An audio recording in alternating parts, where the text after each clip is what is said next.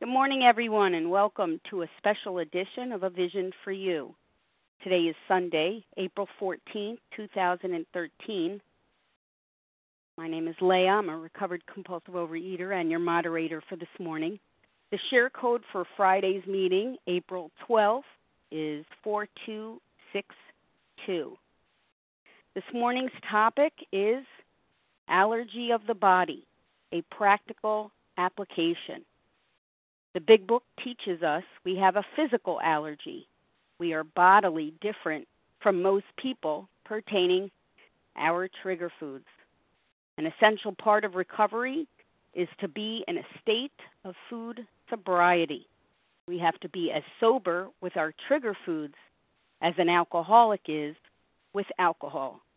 So we entirely abstain from foods and eating behaviors that trigger us physically.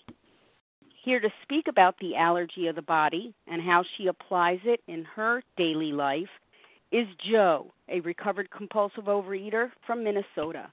Good morning and welcome to the line, Jo. Good morning, Leah, and good morning, A Vision for You. My name is Jo. I'm a recovered compulsive overeater.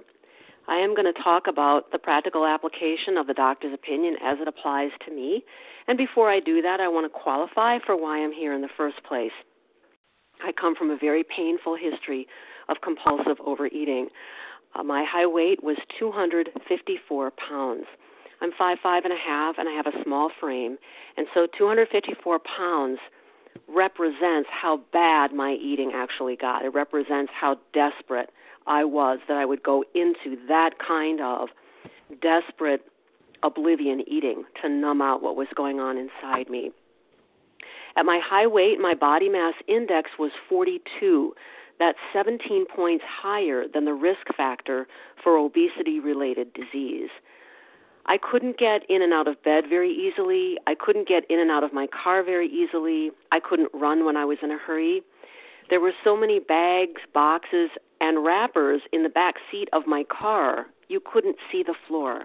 My car was a binge mobile. It was one of the main places where I did my compulsive overeating. I woke up with food hangovers every morning. I had nausea. I would have a head rush when I would sit up in bed. I felt like I could throw up. Mornings were the worst time of day for me because I had to face what I was doing to myself. I hid out at the movies, binging on concessions and going to really crappy movies to escape my life. I felt depressed and anxious when the movie ended because now I had to face the daylight and face my desperate life. Um, my face was stretched out so much that I was afraid it would split. Uh, I have stretch marks on my stomach and my hips because of the obesity. I was morbidly obese according to two different weight graphs. That means that because of my obesity, I was at risk of a disease that would kill me. I was afraid of having a heart attack. I was afraid of getting diabetes. I was afraid of getting cancer because I knew that my overweight condition put me at risk of those things. I remember having a dream where I died of two different diseases and I saw my spirit leave my body and look down at my dead self and my spirit was in grief over what I had done to my body while I was alive. The thought of food was constantly occupying my mind. When can I eat? Where will I eat? What can I get? Do I have the money to buy it? And if not, what's the fastest way to get that money so that I can buy it? Fast food joints, delis, convenience stores, drug stores, vending machines, anywhere I could get food fast got my focused attention. Restaurants were not as attractive to me because at a restaurant I had to wait for the food and then eat in a socially acceptable manner when what I really wanted to do was stuff it down fast and furious without worrying about the social consequences my eating goes back into my early childhood. I remember I was at a campfire girl event. It was a pizza party. I was nine years old, and I ate eight pieces of pizza. And these were regular sized pieces. They were not like child sized pieces. And I remember distinctly not being full after that. It had it hadn't bothered me that I had done that. Um, I remember cooking a batch of baked goods at my grandmother's house. I think I was about in the sixth grade. And I accidentally put too much salt when I was preparing this item. And they came out very salty. That was the first thing I tasted when I tasted them but but I ate them anyway, one after another after another. I just had to get it in me. In high school, I would wait up at night for everyone to go to bed so that I could binge without anyone looking at me or commenting on what I was doing. Um, and I did that a lot in high school. Um, also, when I was in high school, I would walk to school. I would stop at the convenience store on the way there.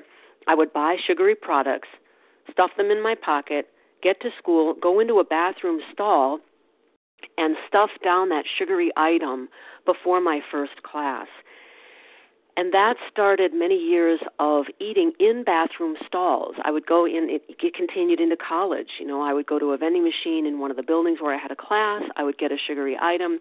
I would stow away into a bathroom stall, open up the cellophane, and and shove it down. And I remember being very angry at anyone who came into the bathroom while I was doing this because if I hadn't yet opened up the package, I felt unfree to open up the package because I knew that person would know that I was eating in the bathroom stall. Even though I hadn't seen her face, she didn't know who I was because she wasn't seeing me. I still didn't feel free to rip open that package and stuff down that substance and it was very anxiety producing. In in college, vending machines were you know one of my best friends. I mean, and I remember I can still. This was almost 30 years ago now.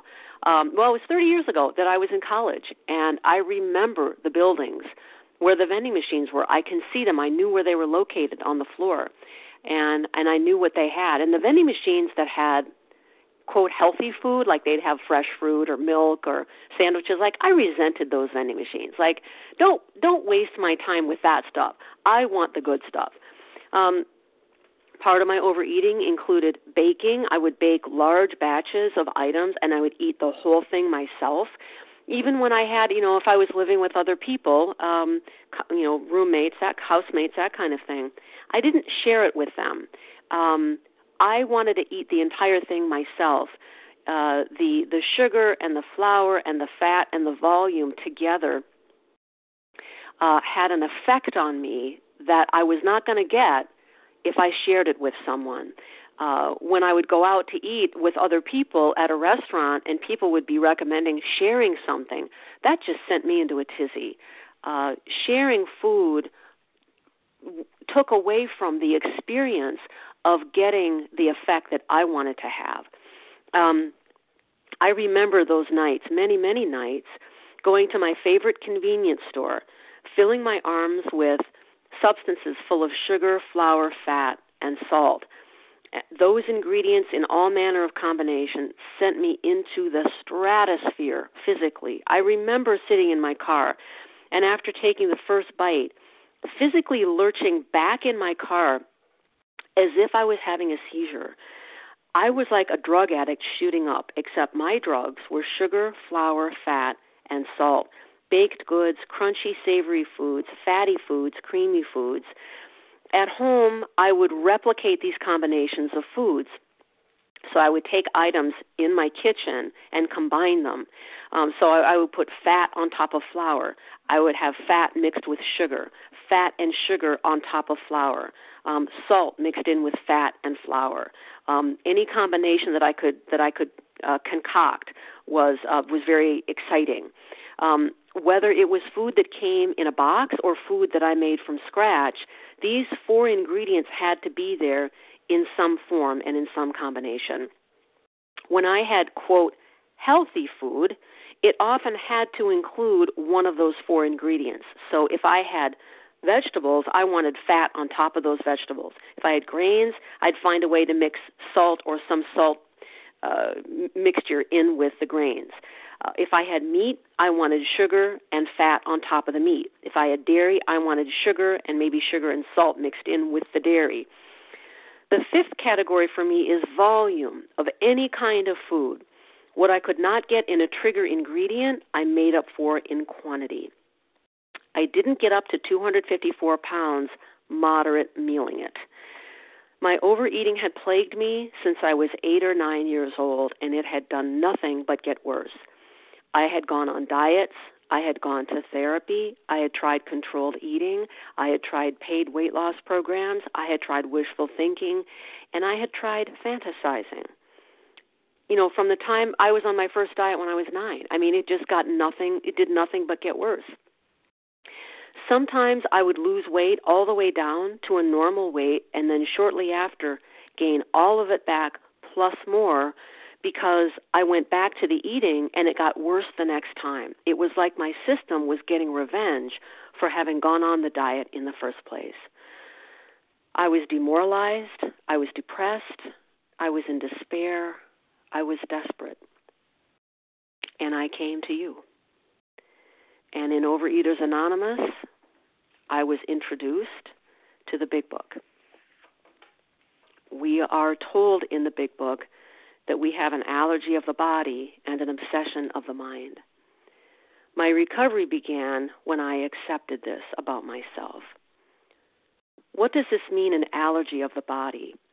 Dr. William Silkworth describes it in the chapter The Doctor's Opinion, which I know you've been reading um, this week on the Daily Vision for You meeting. Dr. Silkworth was the medical director of a hospital specializing in the treatment of alcoholics. His assessment of their condition plays a vital role in my understanding of my condition. By the time I came to OA, I knew something was different about me regarding food, but I didn't know what it was. Dr. Silkworth puts words to it. He says they were drinking to overcome a craving beyond their mental control that there are many situations which arise out of the phenomenon of craving, which cause men to make the supreme sacrifice rather than continue to fight, and that all these and many others have one symptom in common they cannot start drinking without developing the phenomenon of craving. I get a craving when I eat sugar, flour, fat, salt, and volume when I eat those substances or large amounts of food, I cannot stop, and this response is physical. Dr. Silkworth says men and women drink essentially because they like the effect produced by alcohol, that they are restless, irritable, and discontented unless they can again experience the sense of ease and comfort which comes at once by taking a few drinks and that we believe and so suggested a few years ago that the action of alcohol on these chronic alcoholics is a manifestation of an allergy, that the phenomenon of craving is limited to this class and never occurs in the average temperate drinker. I'm ingesting certain substances into my body which give me a sense of ease and comfort. It had to be these foods that gave me the sense of ease and comfort. I did not get a sense of ease and comfort by reading a good book, by going to a movie, by having a meaningful conversation with an intimate friend. I got it by putting chemicals into my system. The writers of the big book say in the chapter, The Doctor's Opinion, that the body of the alcoholic is quite as abnormal as his mind, that our bodies were sickened as well, and that in our belief, any picture of the alcoholic which leaves out this physical factor is incomplete. So now I have two things going for me desperation and an acceptance that I have an allergy of the body and an obsession of the mind. So, what do I do now? I begin by addressing the allergy of the body. Dr. Silkworth says it has never been, by any treatment with which we are familiar, permanently eradicated. The only relief we have to suggest is entire abstinence. So, what does entire abstinence look like? I'm going to talk about what my entire abstinence looks like. I make no claims that anyone else's abstinence should look like mine. This is my abstinence only. My food plan has been worked out with a nutritionist and a sponsor. I commit my food every day to my sponsor. And I'm going to go into some detail about what I eat. I will be mentioning specific abstinent foods as I go along, but I will not mention specific trigger foods. Here is my food plan. For breakfast, I have four proteins, two starches, two fats, one calcium, and one fruit. For lunch, I have four proteins, three starches, two fats, one vegetable, one calcium, and one fruit. For dinner, I have three proteins, two starches, one vegetable, two fats, and one fruit. And I have some food in the evening between dinner and the time I go to bed. It's called a metabolic adjustment. It's just a small amount of food. And at that sitting, I have one fruit and one calcium. I also have flavorings on my food, which I can add if I choose. And those flavorings also come under certain boundaries, which I will get to later.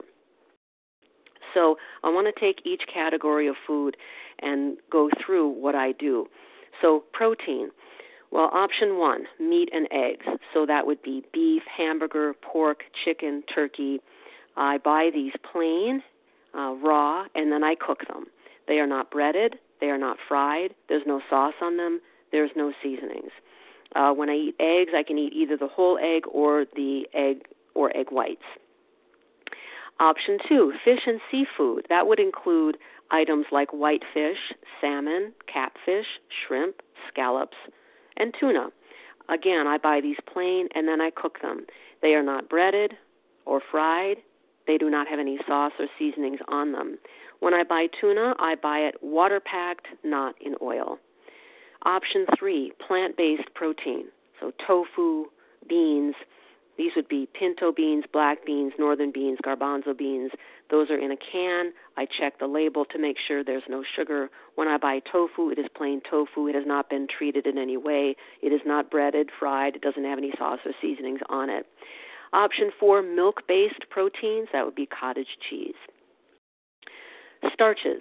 I eat oatmeal, brown rice, red or yellow potatoes, sweet potatoes and yams, rice cakes, quinoa, rye, barley, corn, peas, and bean threads. And there could be other items that could make their way onto this list, but the, these are several um, examples. Bean threads are they're kind of like Chinese noodles. They're they're not made of flour. They're made of bean starch and water.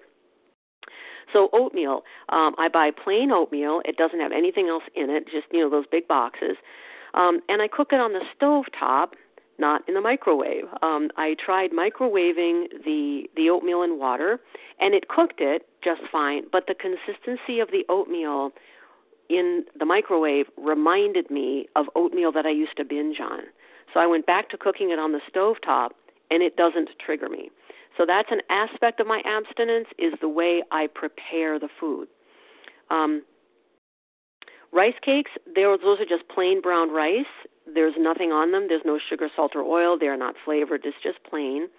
Sweet potatoes and yams, again, with preparation, I find that I need to steam them, not bake them. Um, sweet potatoes and yams have a skin that when I bake them, the skin condenses and it almost caramelizes, and the it's just too sweet tasting for me. But when I steam them and they're imbued with all that water, that doesn't happen, and so they're a safe food when they're prepared that way. Um, I mostly do not eat white potato. If if I'm in a pinch and if you know if I need to substitute a starch and white potato is you know what's available, I can do that. But as a regular practice, I don't have white potato as part of my regular food plan because I find the starchiness of the white potato makes me want sugar shortly after I eat that potato. I do not eat white rice, and I do not eat flour products of any kind. Vegetables. Uh, so I eat raw and cooked vegetables, including celery, onions, carrots, green beans, Brussels sprouts, asparagus, broccoli, mushrooms, peppers, artichoke hearts, beets, and tomatoes. The artichoke hearts I get out of a can. I check the label to make sure there's no sugar. Um, so, in any time I would buy a vegetable in a can, I check the label to make sure there's no sugar because sometimes um, they will pack these things with sugar. Calcium servings um, cheese, rice milk, and yogurt. So, cheese, there's only one type of cheese that I can eat right now. Um, it's low enough in sodium, which is the salt content, and low enough in saturated fat that it's a safe uh, item for me. The vast majority of cheeses that I have found are either too high in salt, too high in saturated fat or both, they are not safe for me. They trigger me. So most cheeses are either too high or there are these like gourmet and specialty cheeses and they don't have the nutritional information on them, so I don't buy them. But there's this one one item that that I can buy and that is it's a safe sober food for me. Rice milk is a calcium serving. I buy the enriched brand so it has as much calcium as milk. Um, and it doesn't have any sugar in it. I don't feel good when I drink a lot of milk, so mostly I don't do milk. I would I would use it in a pinch but on a day to day basis, I prefer to have the rice milk. And then yogurt, I buy yogurt plain. It has not been flavored in any way with anything. Fats. So I I eat oil, avocado, nuts, olives, light sour cream, light cream cheese, mayonnaise, and salad dressing. So oil, it's got to be oil that has not been toasted. Toasted oil is a problem for me. With nuts, they have to be raw, uh, so they do not have any sugar, salt, or oil on them. There are certain nuts that are safe for me and other nuts that are not. So I can eat walnuts, pecans, and sunflower nuts, but I cannot eat peanuts, almonds, or cashews. I don't know why that is. Um, because you know any nut that I would eat would be raw, but I I just my body can't handle those those other nuts. I cannot do roasted nuts. I find that um, that is a trigger for me. Um, let's see, mayonnaise. So if it's mayonnaise, um, it cannot have sugar in the first four ingredients. And if it's salad dressing, it cannot have sugar in the first four ingredients. And there can't be any other type of food in it other than fat you know, or some kind of flavoring. Like if it had, um, you know, crushed vegetables or something, I don't do that. Fruits. So I eat uh, fresh fruit like apples, oranges, pineapple, grapes, strawberries, kiwi, banana, peaches, nectarines, pears, cantaloupe, and grapefruit. If I buy canned fruit, I check the label to make sure it doesn't have sugar in it. So far, I have found the only fruit that I can find that's canned that does not have sugar is uh, a version of uh, one company cans it without sugar, so I can I can do that. I do not do fruit juices or dried fruit; those are triggers for me. Um, I do not do Bing cherries or blueberries. Flavorings. So these are the optional additions to my food if I want to flavor now, I don't do a lot of flavorings. Um, I use them kind of sparingly because I find that I like the flavor of my food the way it is, and I find that the fats that I use are flavorful. But I, I do like to use these um, on occasion. So flavorings would include vinegar, mustard, Bragg's amino acids, which is a veg, it's a vegetable-based liquid that's that's that's flavorful. It kind of tastes like soy sauce, but it's not based. It's not wheat-based. It's based in um, in vegetables, so it's safe for me because I abstain from wheat. Wheat is a trigger for me. Um, so seasonings: oregano, chili powder, dill weed, garlic powder, dry mustard, onion powder, Cajun seasoning, lemon juice, and lime juice. I do not do sweet spices cinnamon, nutmeg, cardamom, coriander, allspice. Those are triggers for me, and I do not do salty seasonings.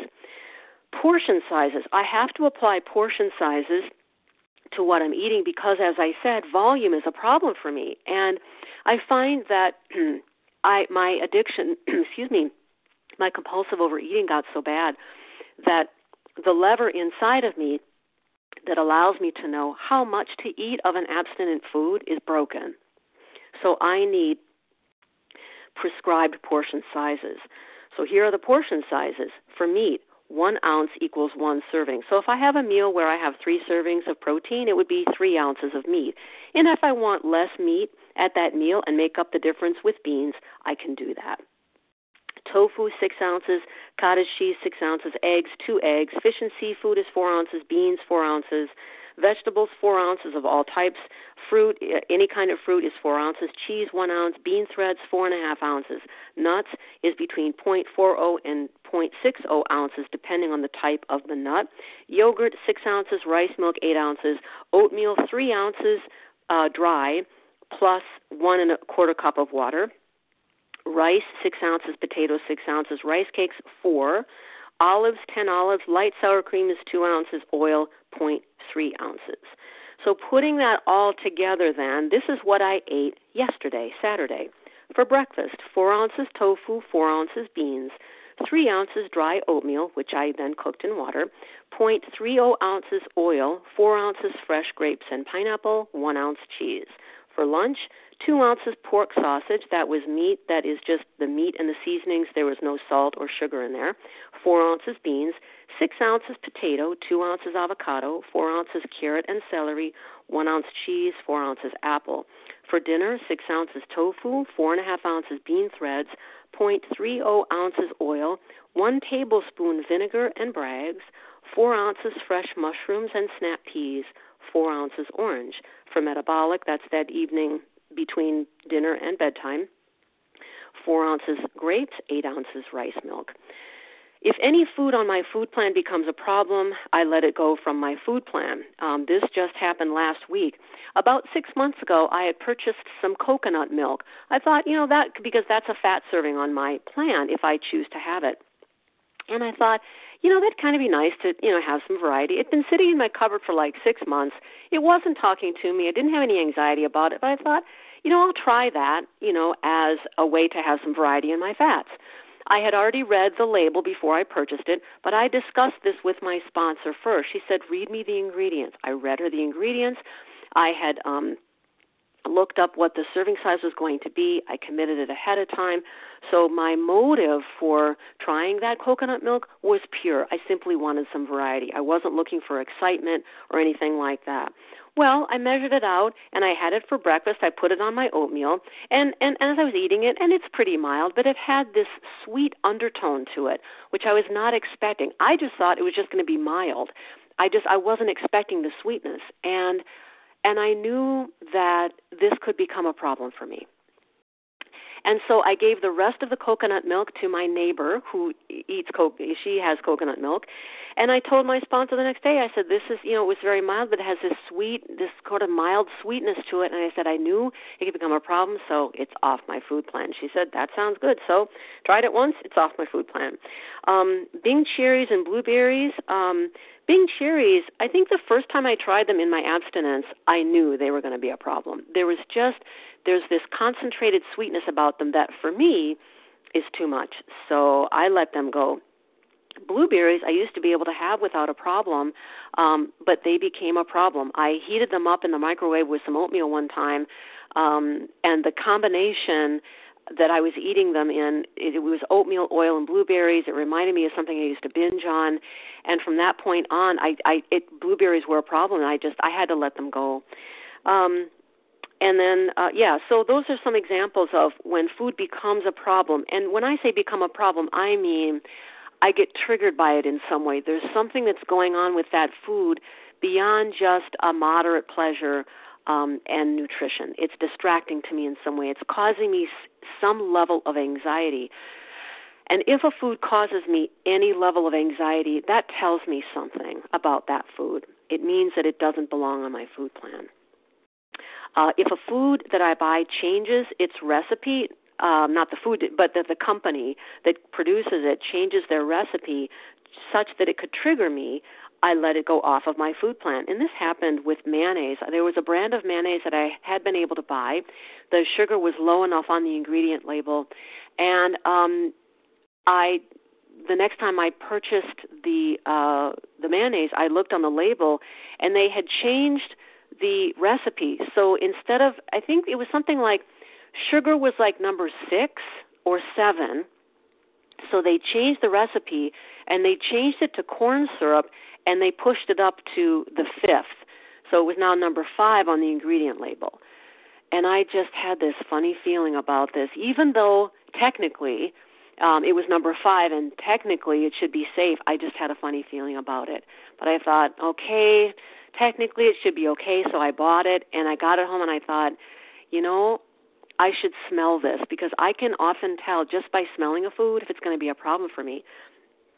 So I opened up that mayonnaise and I smelled it. It smelled sweet to me. I thought, this is not a safe food for me. I gave it to my neighbor. I didn't even try it. I knew it was going to be a problem. And I was kind of mad because it was the only um, mayonnaise that I that I had found that had been safe. But what that led me to was um, I had remembered um, that you could make your own mayonnaise, um, and so I looked in a recipe book I had and I learned how to make my own mayonnaise. And so I started making my own mayonnaise. So if I want mayonnaise, I can make a batch. So I actually um, I actually developed a skill um, out of this experience. Um, I read I read food labels faithfully. Uh, like I say, even for brands that I buy regularly because because they can change the recipe. I protect my abstinence, and I can give you some examples. I remember um, being at a family dinner and um their wine was served. I don't and that's another thing i do abstain from alcohol as part of my abstinence because it's high in in high in uh, you know sugar content. Um so I had my like my mineral water, and everyone else had their wine. And so in my family, we have a family dinner. We we toast, and so we we clink glasses. And so we stood up. Everyone had their food. I had my abstinent food in front of me. So everyone we all stood up to clink glasses. And when we clinked glasses, the person next to me, her clinking made her wine spill over onto my food. And I knew in that instant that food was no longer sober. And so I excused myself. I went to the bathroom. I called my sponsor. This is what happened. She said, "Can you wait to get home to eat your dinner?" I said, "Yes, it's not a problem." So, um, so I went back to the, I went back to the table and engaged in conversation. I did not eat my food. When I got home, I reconstructed my abstinent food and I ate that. Um, one time I was leaving for uh, for work and I had my food, my lunch in a glass container, and it, it slipped out of my hand and it broke and all the food spilled out. Well, I just traced back upstairs to my apartment. I remade my abstinent lunch and took it into work. Um, one time I accidentally left my lunch and my dinner on the bus and I had to reconstruct all of that using the food that was available um, that was sober. Uh, I had to go to a convenience store, and then I had to go to the um, the restaurant inside the building where I worked, and I I researched and I I found sober food, and I had to reconstruct those two meals um, that way. When someone offers me a sugary substance, I say no, thank you. I don't eat sugar uh last night um I was at a restaurant with with some people and um I knew I wasn't going to eat my dinner until I got home and I just wanted to be there just for the social interaction. It was so nice. It's so nice being able to be in a restaurant and be there for the people and not the food. I didn't want the food. I wasn't interested in it. And I just ordered some hot tea and I'm careful when I order tea. Sometimes teas can be real sweet tasting. And so I ordered some mint tea. Um he brought the mint tea. It was in a package. I looked on the package to see if they had ingredients. Loose leaf tea, you know, mint tea.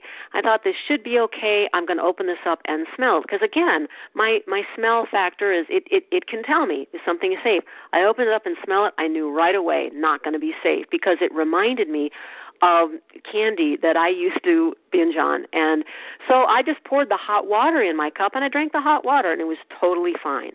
Um I have an emergency response plan at work in case something goes wrong with the abstinent lunch that I bring or in case I forget my lunch at home. So I can reconstruct an abstinent food plan. Um, I follow this food plan every day at every meal under every circumstance without exception because I'm a compulsive overeater every day at every meal under every circumstance without exception. I have a 24 hour a day, 7 day a week, 365 day a year condition, an allergy of the body, and an obsession of the mind that will not yield to anything other than the strictest form of abstinence and the program of recovery found in the Big Book. I believe Dr. Silkworth when he says these allergic types can never safely use alcohol in any form at all. I cannot indulge in any of my trigger foods in any form at all. I cannot go outside my food plan in any form at all. It is my acceptance of my condition that makes my abstinence meaningful. The abstinence is simply a manifestation of the fact that I've conceded deep down that I am different, bodily and mentally, from people who can self regulate with food. I accept what Dr. Silkworth says. This phenomenon, as we have suggested, may be the manifestation of an allergy which differentiates these people and sets them apart as a distinct entity. I am differentiated. I am set apart. I have the twofold condition that is compulsive overeating, and my entry into recovery requires my acceptance of the allergy and a food plan that supports that fact. The doctor says, of course, an alcoholic uh, must be freed from his physical craving for liquor and this often requires a definite hospital procedure before psychological measures can be of maximum benefit. For the program of recovery to work on me, I have to work the program in a sober state, free of the craving. Freedom from the craving of my trigger foods and the nutritional support that goes along with this puts me in a state where I need the program. I need what the Big Book has to offer. I have to be in a state of need, and it has to be urgent for me to pay attention to it because the program is demanding. It requires things of me I would never do unless I urgently needed to to save my own life. Dr. Silkworth says frothy emotional appeal seldom suffices. I will not yield to anything other than a powerful, unapologetic message that goes against everything I was ever taught about food, surrender, willingness, persistence, sacrifice, and acceptance. The doctor writes The message which can interest and hold these alcoholic people must have depth and weight. My addiction has tremendous depth and weight. In the program of recovery described in our big book, my addiction has met its match. Finally, the practical application of the doctor's opinion comes only after the spiritual application of the doctor's opinion, which for me is to identify with what he is saying and apply it to my compulsive overeating. Everything he says about the alcoholic is true about me as a compulsive overeater. And when I accepted that fact, my recovery began.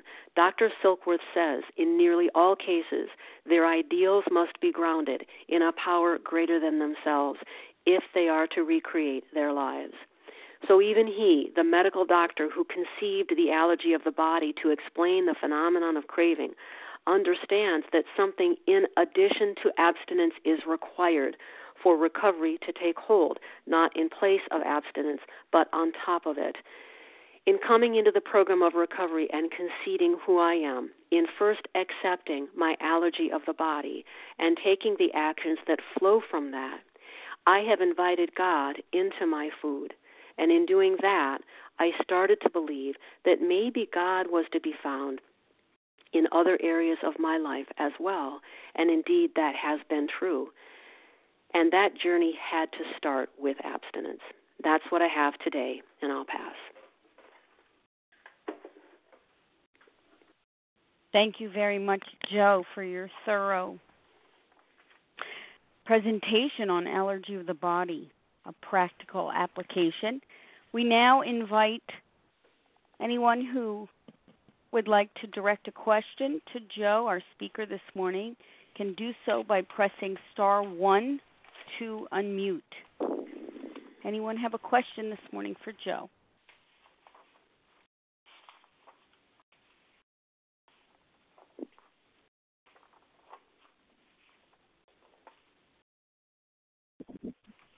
Uh, hi, this is Joan from Chicago, compulsive overeater, sugar addict. Good morning, Joan. Hi, I just wanted to thank Jo. It was a great um, lead, and I wanted to thank you for sharing your food plan because I go to a lot of uh, 90 day meetings and uh, the food is not as flexible, and it's nice to hear that uh, you're abstinent and that you have a diverse food plan. So thank you so much for sharing this morning. You're welcome, Joan.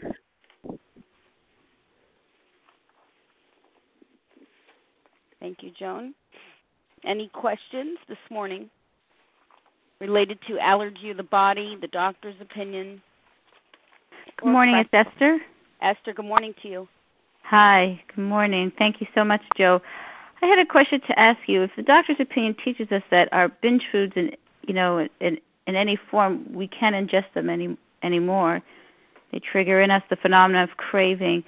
So, how, when you were describing uh, eating mayonnaise and sugar being the fourth or fifth ingredient, um, does that not then include something which is a binge food for us?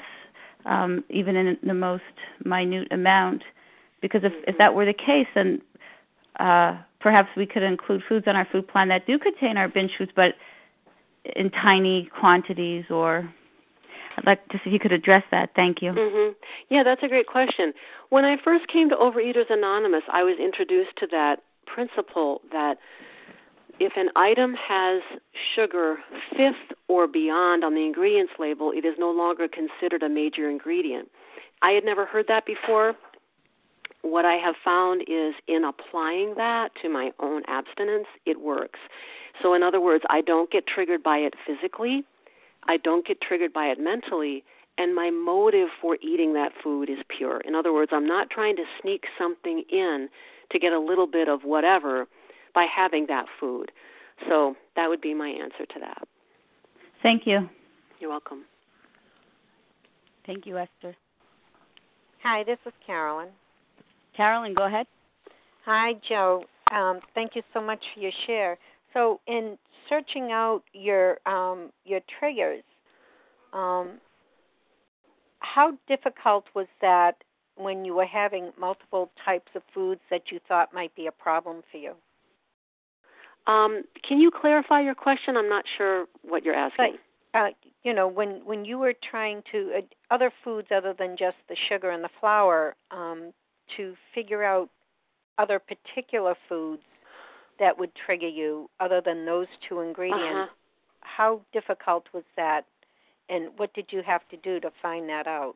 Oh, okay. I understand what you're saying. That's a great question. It took a long time actually, um, and it was things things that I was not aware of. Like I remember trying a um, it was a sauce. It was a packaged sausage, um, and it didn't have it. Sugar was like number seven or something. Either sugar was way down on the list or there wasn't sugar. I don't remember, but I remember eating it, and it was like it was it was triggering me and I remember thinking, why is this triggering me? If sugar is far enough down on the list, why am I being triggered by this? So I had to look at other possibilities.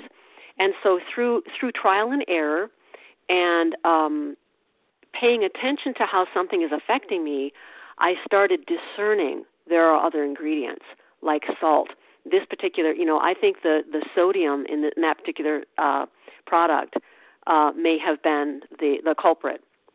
Uh, so it was a matter of um, being a detective uh, and searching out what if I'm being triggered.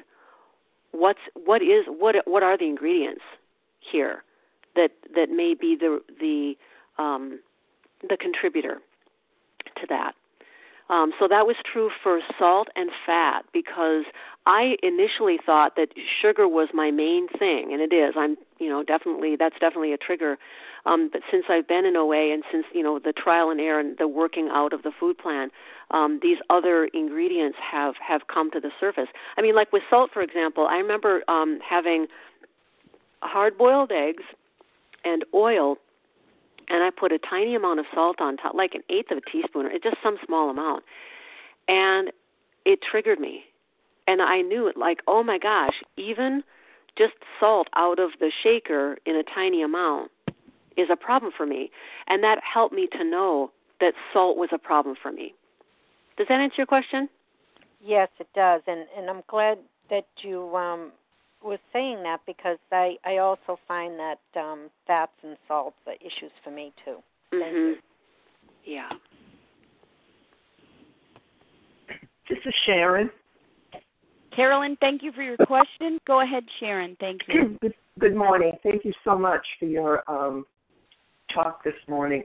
Um, I'd like to know when you went to the nutritionist, how you approached um, that uh, and did the nutritionist understand that you were a compulsive overeater with an allergy to food, or did you have to make her aware of that, her or him? Yeah, the first nutritionist I went to did not have knowledge of food addiction, of compulsive overeating. Um, and I have I've been to a variety of nutritionists actually, um, and some of them understand compulsive overeating. They actually have knowledge about it, and others do not. And so, you know, any um, nutritionist who recommends that I do something that I know is not sober, I don't do it. I mean, it just at this point it's it's that simple. And this is why a sponsor is so important also in my process because my nutritionist can give me some feedback about something and then I run it by my sponsor. And what my sponsor is listening for is anything that might be compulsive in there, any risk that I could take what the nutritionist is saying and apply it in a non sober way. So, this is why for me, I need both the nutritionist it's going to give me the physical nutritional information, but also my sponsor, whose interest is my sobriety, my recovery, my nutritionist's job actually she doesn't have to know about compulsive overeating for her to be useful to me. It's nice if a nutritionist does know about that, it's not a requirement. Because I don't go to a nutritionist to know about sobriety. I go to my sponsor for that. The nutritionist is concerned with nutrition. So if a, if a nutritionist says, well, Jo, you can have sugar a couple times a week because nutritionally I could have sugar a couple of times a week. Because if you only have it a couple of times a week, it's not going to have a negative nutritional effect on you. But that's not possible for someone like me. So I practice the faculty of discernment when I consult with a nutritionist because at this point I know. I mean I I I can tell um, pretty much right away if a nutritionist knows about um, compulsive overeating or not. So, having said that, I don't spend any time in my consultation with my nutritionist trying to educate her about anything.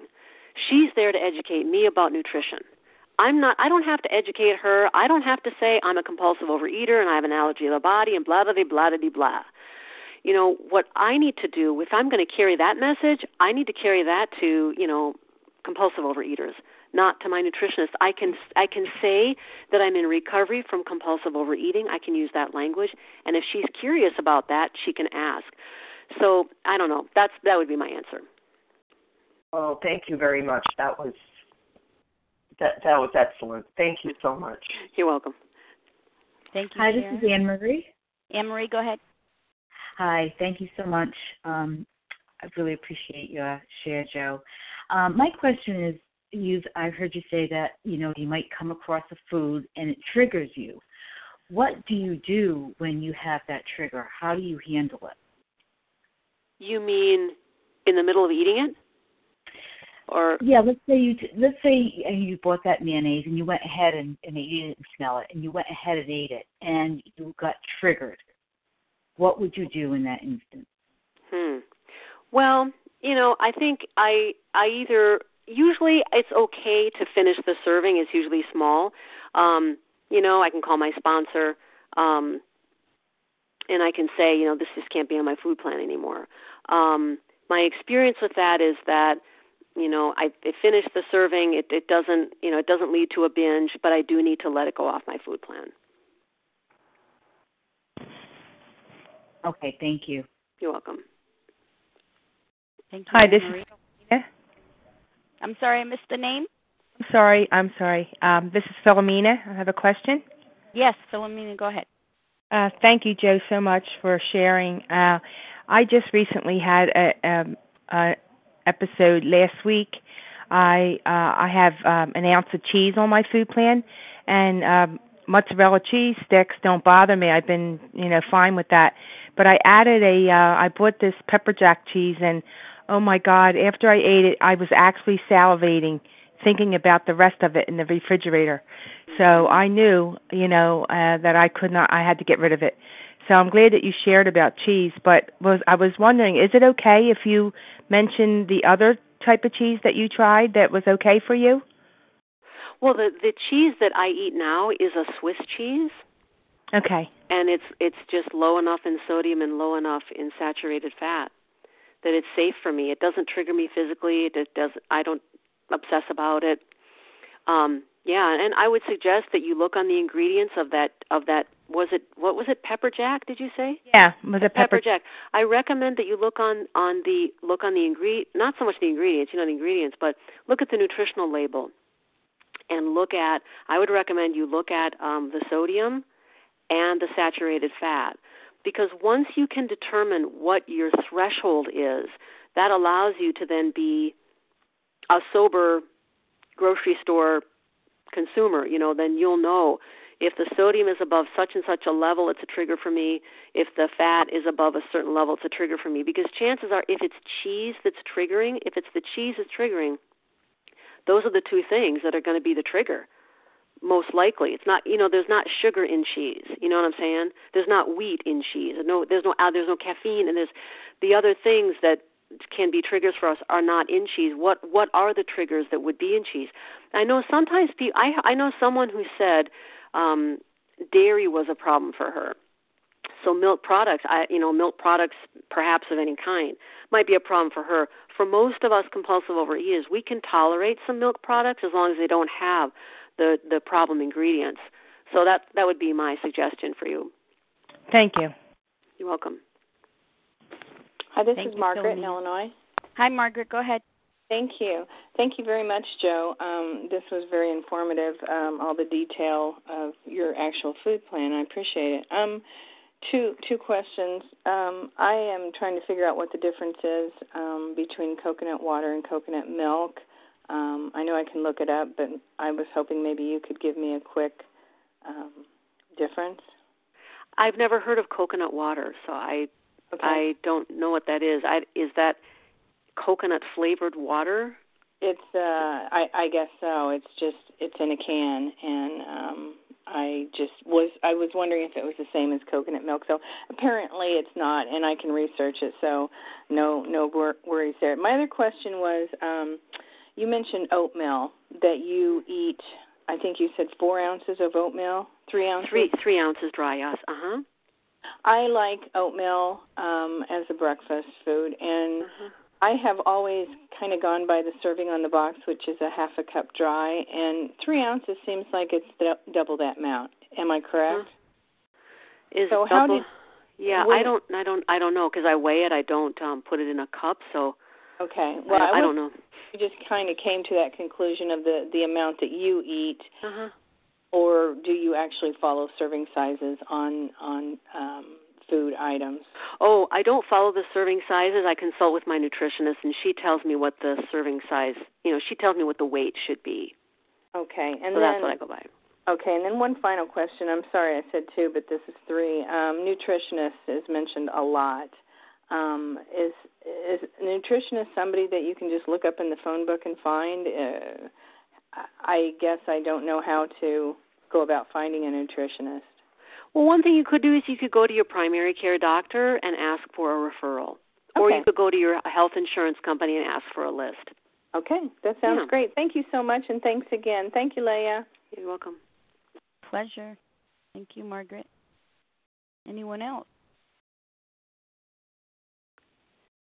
Questions regarding allergy of the body? Information. Hi, this is Sheila. Hi, Sheila. Go ahead.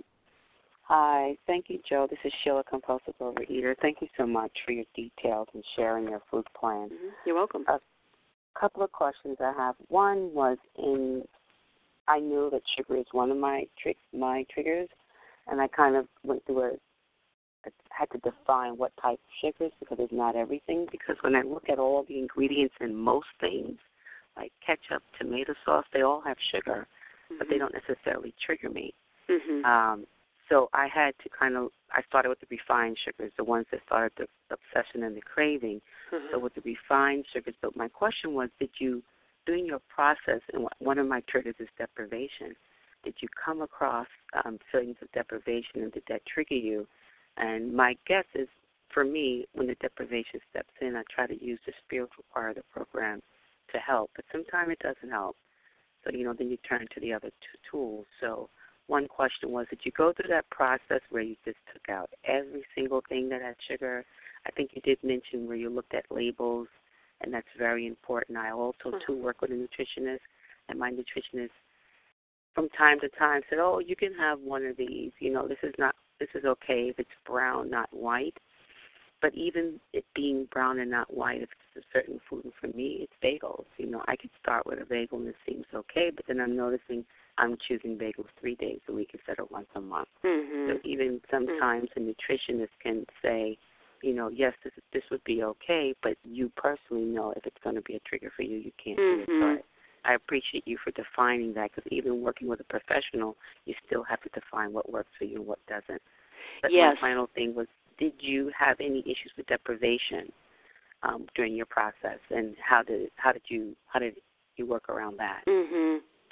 That's a really good question. Um,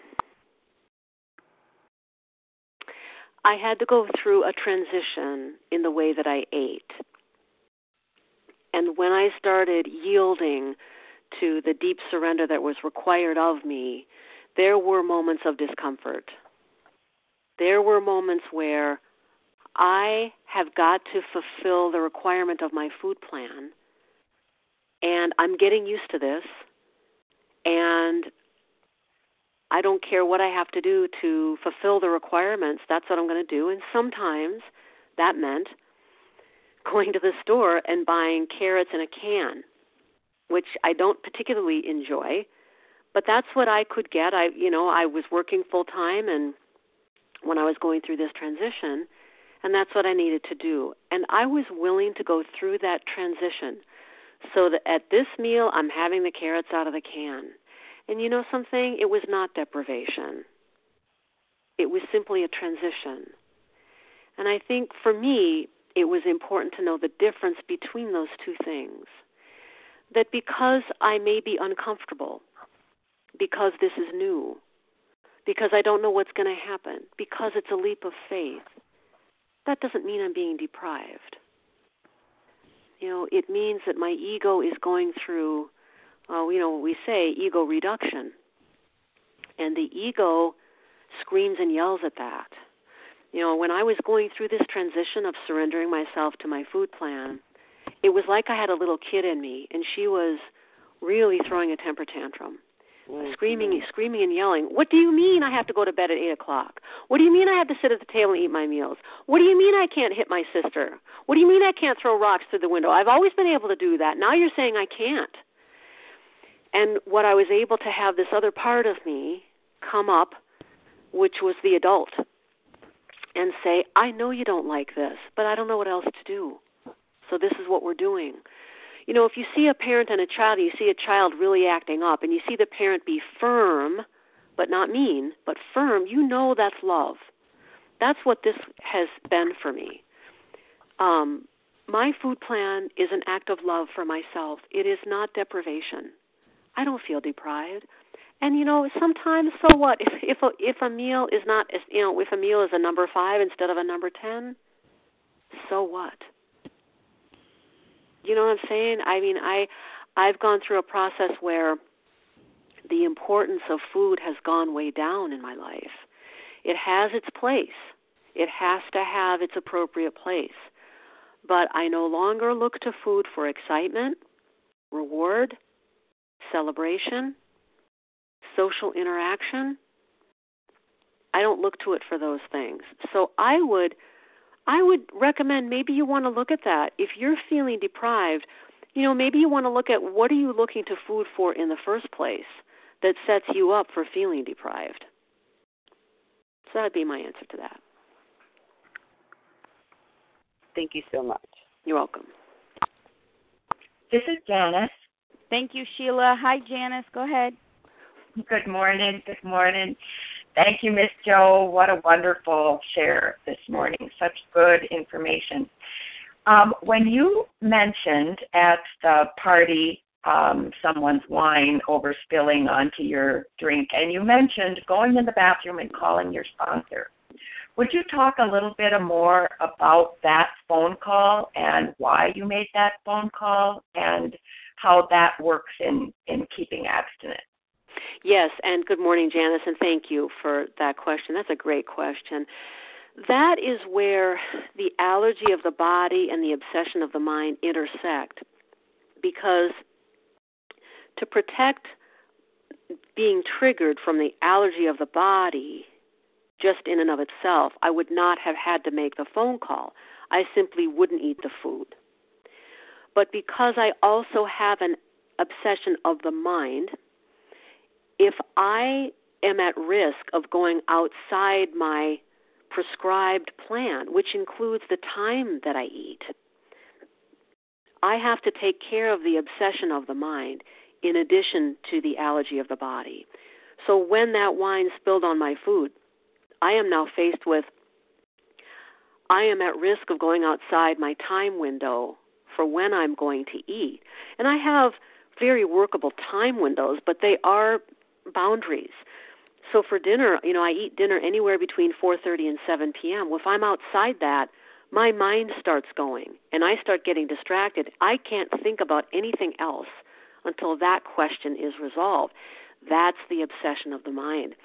So I needed to take care of my obsession of the mind by calling my sponsor.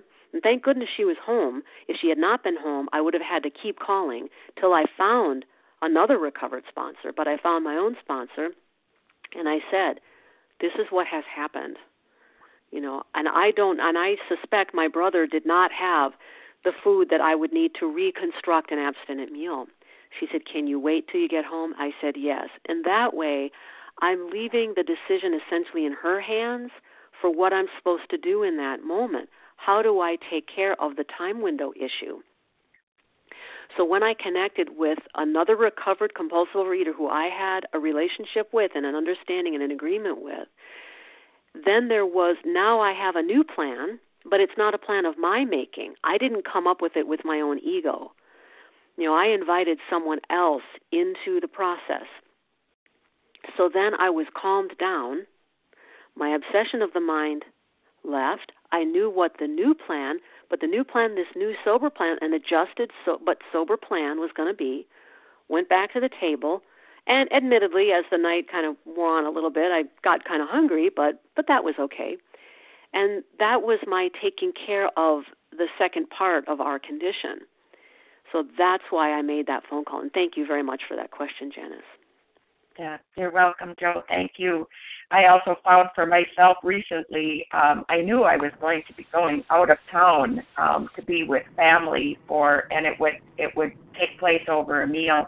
And even though I knew I was prepared with what I was going to take with me, I also made a point of calling a couple people in my close network and said, Are you going to be around today? If something would happen and I would need a quick call, um, I had a couple people kind of set up that I knew were going to be available by phone. So I, uh, I'm with you there, Miss Jo, and I appreciate everything you shared um, this morning. Thank you. Mm-hmm. You're welcome. Thank you, Janice. Any other questions? This is Susan. Susan, go ahead. Thanks so much, Leah and Jo. Um, I was off the line for a bit, so if this is a repeat question, please let me know, and I'll just listen to the recording um, to, you know, to, so that we don't have to go over it again. Um, I'm very clear about foods, and I just want to say that one thing that I learned uh, when I first got abstinent was that balsamic vinegar was an issue. So I just want to say that that's just for me, but I I Mm-hmm. believe balsamic vinegar may have sugar in it. I don't know if you said that. So I just for everyone to research on their own what works for them. I just want to put that out there. But my question Mm-hmm. is, what about toothpaste? Is there any issue with toothpaste uh, and and sugar ingredients? Have you found? Have you been selective about your toothpaste? Yes, Thanks. I have, and that's a really great question. Um, for me, it the uh, the issue with toothpaste is the smell and the taste. I don't, and that's what I go by. I I guess I I don't know if sugar, if toothpaste has if there are any brands that have sugar. What I know is that I can get triggered by the smell. If it reminds me of something I used to binge on, you know, or something I used to go because it had sugar in it. Um, and there have been some toothpaste that when I got them home and I smelled it, like, oh, this is I, I can't use this toothpaste. Um, so yeah, and the same is true for um, other types of things like candles and potpourri, um, dishwashing liquid, shampoo, hand lotion. You know, the health and beauty products that are um, scented like food. I generally avoid those. Um, they can be sweet smelling. They can have a smell that that triggers me, so I avoid those. Thank you. You're welcome. Thank you, Susan. I have a question. Uh, do you feel, this is Steve, do you feel physically a difference when you are triggered by a food as opposed to triggered by the mental obsession? Yes. Is there a physical, there's a physical difference for yes. you? Yes. Because when I'm physically triggered, it means I have this. That's the substance in my body. And if I if I'm triggered by the smell, it's it's it gets my mind. You know, I can see the food and and that kind of thing. But it's not a. Um, it's more of a mental trigger rather than a physical trigger. But it doesn't feel physically. The mental trigger does not feel physically in your body as the need to eat. Right. Way, yes. Wow. Yes. That's different for me. That's interesting. Thank you. You're welcome. Thank you, Steve. Jo, can you describe that physical sensation that you have a little bit? Um, it's it's kind of akin to um, something is going on in my body. It is kind of like it's kind of like a low level electric pulse. It's kind of like um someone it's it's kind of like I have electric electrical wiring and someone turned the light on and I'm it's it, there's a there's there's a little bit of a buzz of some kind it it's and i i can at this point i can tell i can i can tell it right away um it's anxiety you know anxiety is a physical feeling if you ever feel anxiety about something you can feel it in your body it's kind of like that um and because you know thank goodness i have enough experience with sobriety at this point i can tell the difference because I know what sober is. I, I know the sober physical feeling, which is virtually 100% of the time now. So if there's a drop of physical anxiety about a food, I can tell it right away. For purposes of being concise, you know, my story, my share this morning was fairly brief, but honestly, I mean, to get to this place has taken years. Um, of trial and error and falling down and trying it again and research and, and that kind of thing um, if if a food uh, causes any kind of distraction for me, it's a problem. Um, well, that's not the question. You were asking what what's the, what does it feel like physically? So I guess yeah, someone's turned the light on. That's that's how I would describe it. I don't know if that's adequate, but that's how I would describe it. I identify completely, and personally, and um, since we're talking about physical sensations, perhaps uh, you might share a little bit. Was there any physical sensation going through withdrawal when you initially separated from some of these substances? Yes. Any experience with withdrawal and how yes. you handled that? Thank you. Yes, yes, I had withdrawal, and thank you for the question. And it's interesting because um like I would go, you know, I would go on diets uh and I had withdrawal then too and I uh, what I called at the time was anxiety, but actually it was withdrawal because my body um and and and coming into this, you know, this actual recovered abstinence um there was some withdrawal um because for me what I've learned is that my body be, because I'm an addict that means that my body got addicted to substances. I'm like an alcoholic or a drug addict in that way. Um, our culture and the medical profession does does not, do not acknowledge food addiction, but that doesn't mean it doesn't exist. Um, it it definitely exists for me. Um, so the withdrawal was um, anxiety, like you know, it was sort of the um, it was anxiety. It uh, it was a little bit of shakiness um, I felt um, vulnerable. Um, I guess you know some worry. Uh, what am I going to do now? I think anxiety is the best uh, approximation. That's the word that I would use that describes withdrawal the best. Um, I don't know if that answers the question, but yeah, that, Thank that would be my much. answer. Thank you. Just thought we'd Yeah. we should put it out there for people Yeah. that aren't feeling so great during Yeah. withdrawal. And That's there is- okay. it passes. Yes, there is literature out there. It is not it's not recovery literature, so I'm not going to name what it is, but you can do your research about how long it takes to go through the withdrawal process. you know the body does take some time. Um, you know, once I stopped eating sugar, it did take some time for the sugar to leave my system entirely. Like it didn't happen immediately. It did take some time, and there there are sources out there that you can consult um, for for information about that. Thank you, Jo. You're welcome. Any other questions this morning for Jo? This is Rose. Rose, good morning to you. Good morning. Thank you. Jo, thank you so much for your talk. Um, God, it's a wealth of um, of knowledge to have here on a recording. Um, I do have a question, which is, mm-hmm. um, how did you determine the amounts of food you are eating now? Um, is it are you at are you at the weight now that you're that you choose, or you and your nutritionist feel mm-hmm. you're at? Mm-hmm. If so, if you are at that weight, you know whatever you want to call it, maintenance weight, um, how how have you determined the amounts of food you're eating? Because I'm really interested in in that answer. Yeah, that's a great question. Yes, I am at a maintenance weight. Um, my nutritionist set my weight range at between 135 and 140, and I mostly stay within that.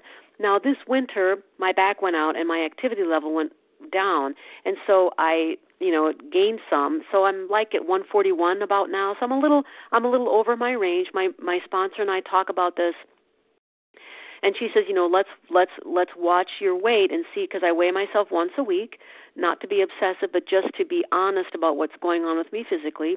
And I share mm-hmm. that with my sponsors. Let's let's pay attention to this, and if it goes on for a while, reconsult with your nutritionist to see if there should be an adjustment made. So I am I consult with my nutritionist probably once every 1 to 2 years I would say because there are you know changes happen like last uh, last year I landed a new full-time job and I started taking the bus, my activity level went way up because I walked five blocks to get the bus, mm-hmm. and then I mm-hmm. walked two blocks to get to my job. So I'm doing all this walking and walking up and down the stairs on the bus and stuff, and having the full time job. My activity level went way up, and my you know I I developed a level of hunger that was kind of like it it kept on and kept on and like this this is staying with me here. I talked to my sponsor about that. I had a reconsult with my nutritionist. She elevated my food intake some, and my hunger went away, and it was totally fine.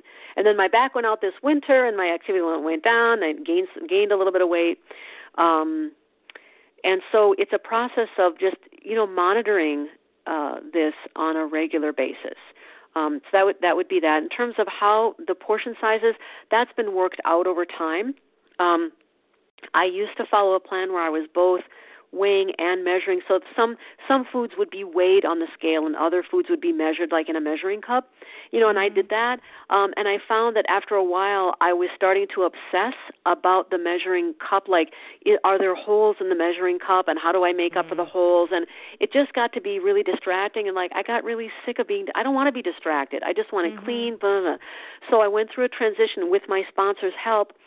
Um, of transitioning over to a food plan that was all weighed, and I weigh it on a digital scale so that there's no guesswork. I don't have to guess whether or not it's the appropriate amount. It's just 3.0 ounces, now it's done.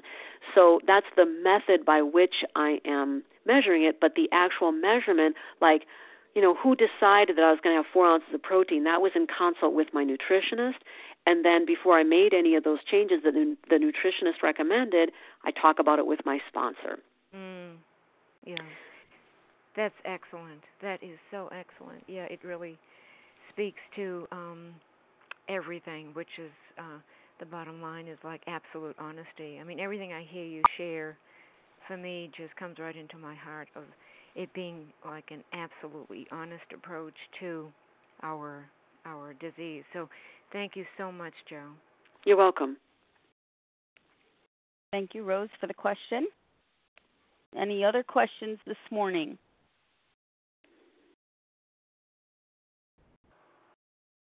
Still have about 100 people here. Perhaps there's something on your mind. This is Alice. I'd like to ask a question. Sure, go ahead, Alice. Um, first, thank you so much for the thoroughness, um, Jo. Um, welcome. I find a lot of times I um, I'm recovering um, pretty serious bulimic and anorexic also, and I sometimes do not know who is in my head. If it is a um, recovering person who wants to really look at the food and and clear out what's triggering me, or if it's the anorexic who wants me to believe certain foods and fats are triggering me and wants to clear them out. Um, and um, one example is that you know you mentioned giving up mayonnaise. I I um I realized I needed to um give up you know the the compulsive overeater part of me really realized I needed to give up mayonnaise. It just triggers me. I um I I can binge on vegetables if there's lots of mayonnaise on it and mm-hmm. um in the uh anorexic part of my head says, you know, yeah, yeah, give it up, give it up, you know, and, and yeah, you need to get that out of there. And I just um even talking about listening to this to your discussion and all this food talk is is triggering for me with um with my anorexia. Um mm-hmm. I, I love talking it loves talking numbers and figuring it all out and getting into detail and obsessing and I don't a lot of times I mean I don't know what the difference is between me obsessing about the foods and and their content and you know got to clear them out and mm-hmm.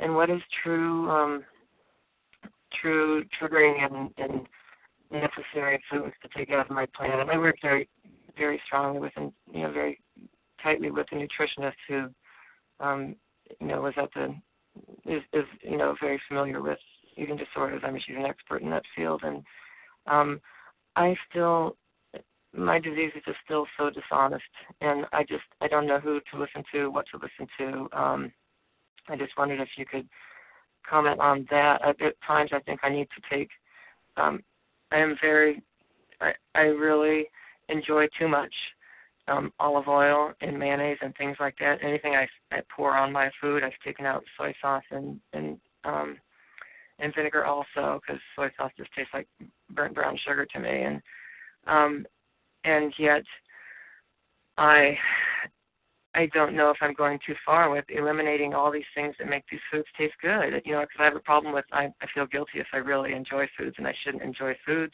Anorexic part, and it wants everything to be very bland, and that is a trigger for me for the bulimic part of me because, damn, I really want things to taste good and and to have some.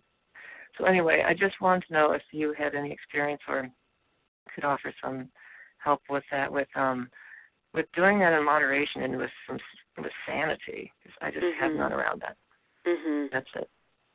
Well, I would recommend that you perhaps seek out a recovered sponsor who maybe has, you know, a history herself of bulimia and or anorexia because she will understand you in a way that someone like me perhaps wouldn't. I'm a compulsive overeater. I don't have a history with bulimia or anorexia, and I know that there are particular nuances to those versions of our disease that are distinct and unique. I would say that it's very important that you invite a recovered sponsor into your process and that you do not rely just on your own thinking for how you're going to do things for us as compulsive overeaters or bulimics or anorexics, a key part of our addiction is that we think we have to handle it alone. That's probably that's probably you know one of our biggest if not our biggest problem is that our ego wants us to believe that our ego wants us to think that the ego is God. And so we're going to follow the ego because after all, that's that's the authoritative voice. When actually that's the voice that's going to do us in. So you need a recovered sponsor in your process to you need to invite that person in into the way that you're thinking and see what she has to say. Um, the other thing, um, when you're talking about food tasting good, recovery uh, and, and having an abstinent food plan is not about denying having food that is flavorful. We need food that is flavorful, we need variety, we need color and texture. We need those things. Um, but we need them in a way that's going to support our recovery. Um, when you say using something in moderation, I'm not really sure what you mean by that. I mean, if you're if if you're anything like me and you have an allergy of the body, recovery is not about trying to use trigger foods in moderation. That's the allergy of the body is that we are not able to use trigger foods in moderation. That is why Dr. Silkworth says the only relief we have to suggest is entire abstinence. I have found that my process requires patience and persistence in the development of a food plan that is sober but also is you know enjoyable in its way. You know like when i have the combination of um of vinegar and it's a rice vinegar um vinegar and Bragg's one tablespoon combined of those things. It's flavorful but it doesn't trigger me. Um our food plans are not to be punishment. That's what a diet is. And so if if you are willing to have the patience to uh, seek out flavorful foods that are sober foods, then you've got a shot at recovery. If you're wanting a quick, you know, sort of right away answer and have everything resolved, I'm not necessarily saying that that's what you're saying, but sometimes I think we can get impatient as compulsive overeaters because we we experience the flavor of our binge foods and then we get off those binge foods and we can feel disappointed at the flavor of our abstinent foods because by by comparison they seem so different in their intensity of the flavor. And I know there are people I've met people in program who say I don't like vegetables.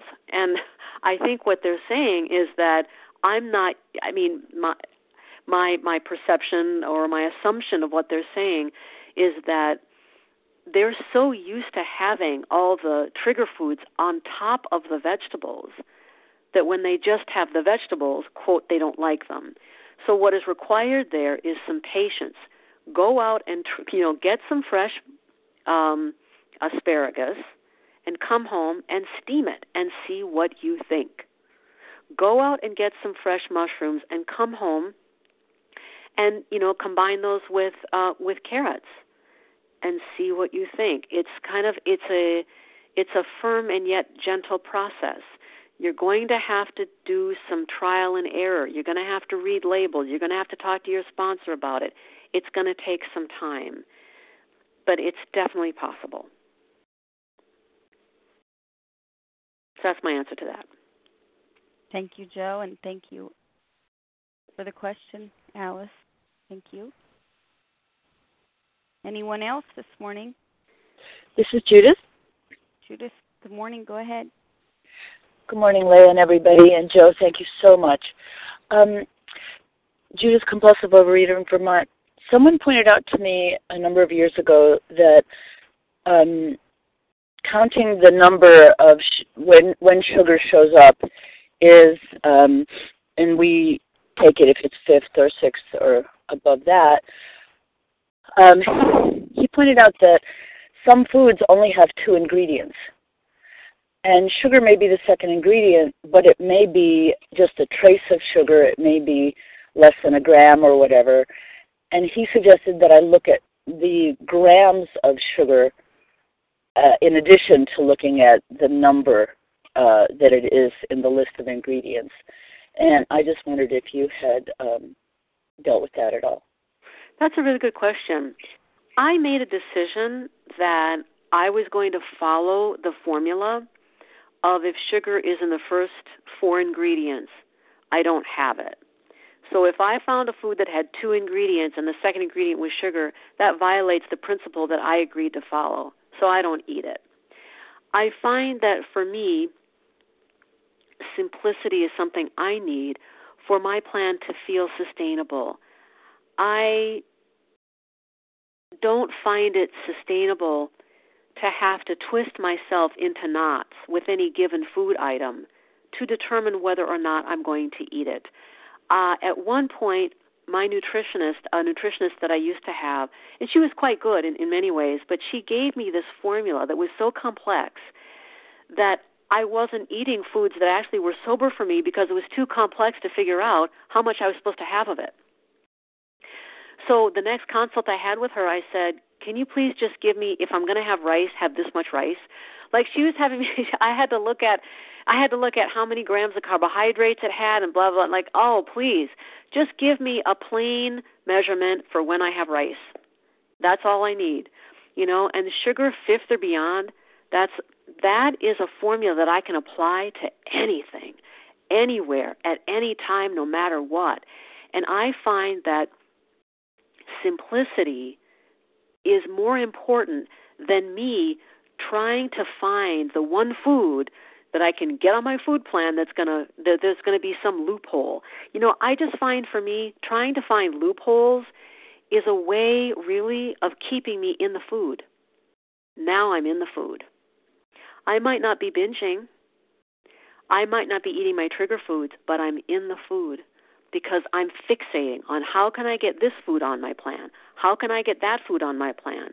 And when I'm in the food in that way, I can't live my life. I can't be present to you in service. I'm not going to be present to my animals. I'm not going to be present to my employer, my friends, my neighbors, my family members, the intellectual pursuits that I have.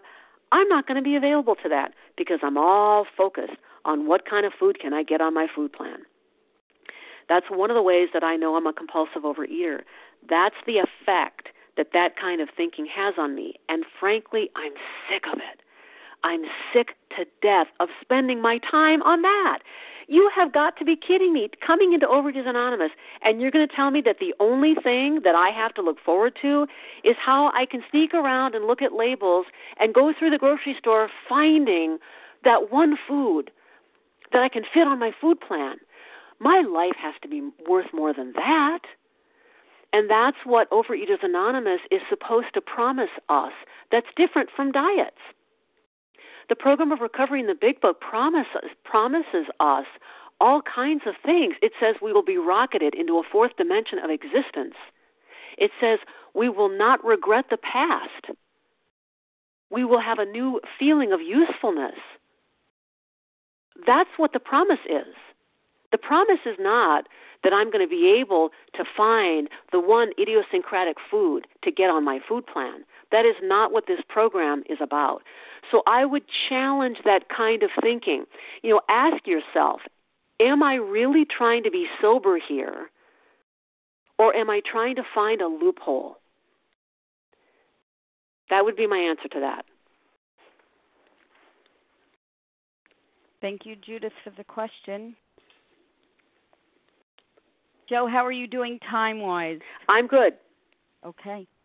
Any other questions this morning related to allergy of the body, practical application, anything that comes out of the doctor's opinion? Mm. Hello. Yes, Rachel. Good morning. Hi, Leah. Hi, Jo. I love you both. I love Jo. I love the way you're. You're.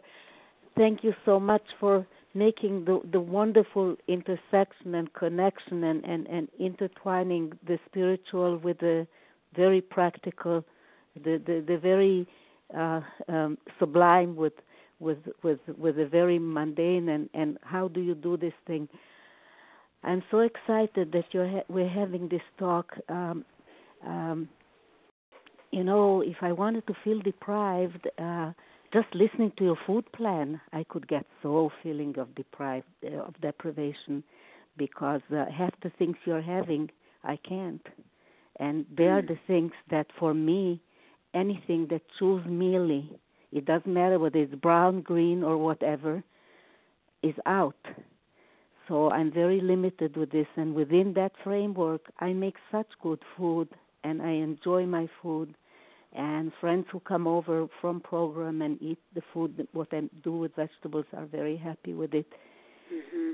And yet, there are times when I feel deprived because uh, because I, cooking was was part of my identity baking was part of my identity and I gave away all my baking utensils to mm-hmm. the daughter-in-laws and you know once in a while I think you know wow I could show them a few things how can I compare that to to what I get you know from uh how should I say it uh, today I'm especially excited because I just came back from a doctor I I have to finally have this operation. I'm looking into removing the the extra skin after 38 kilograms.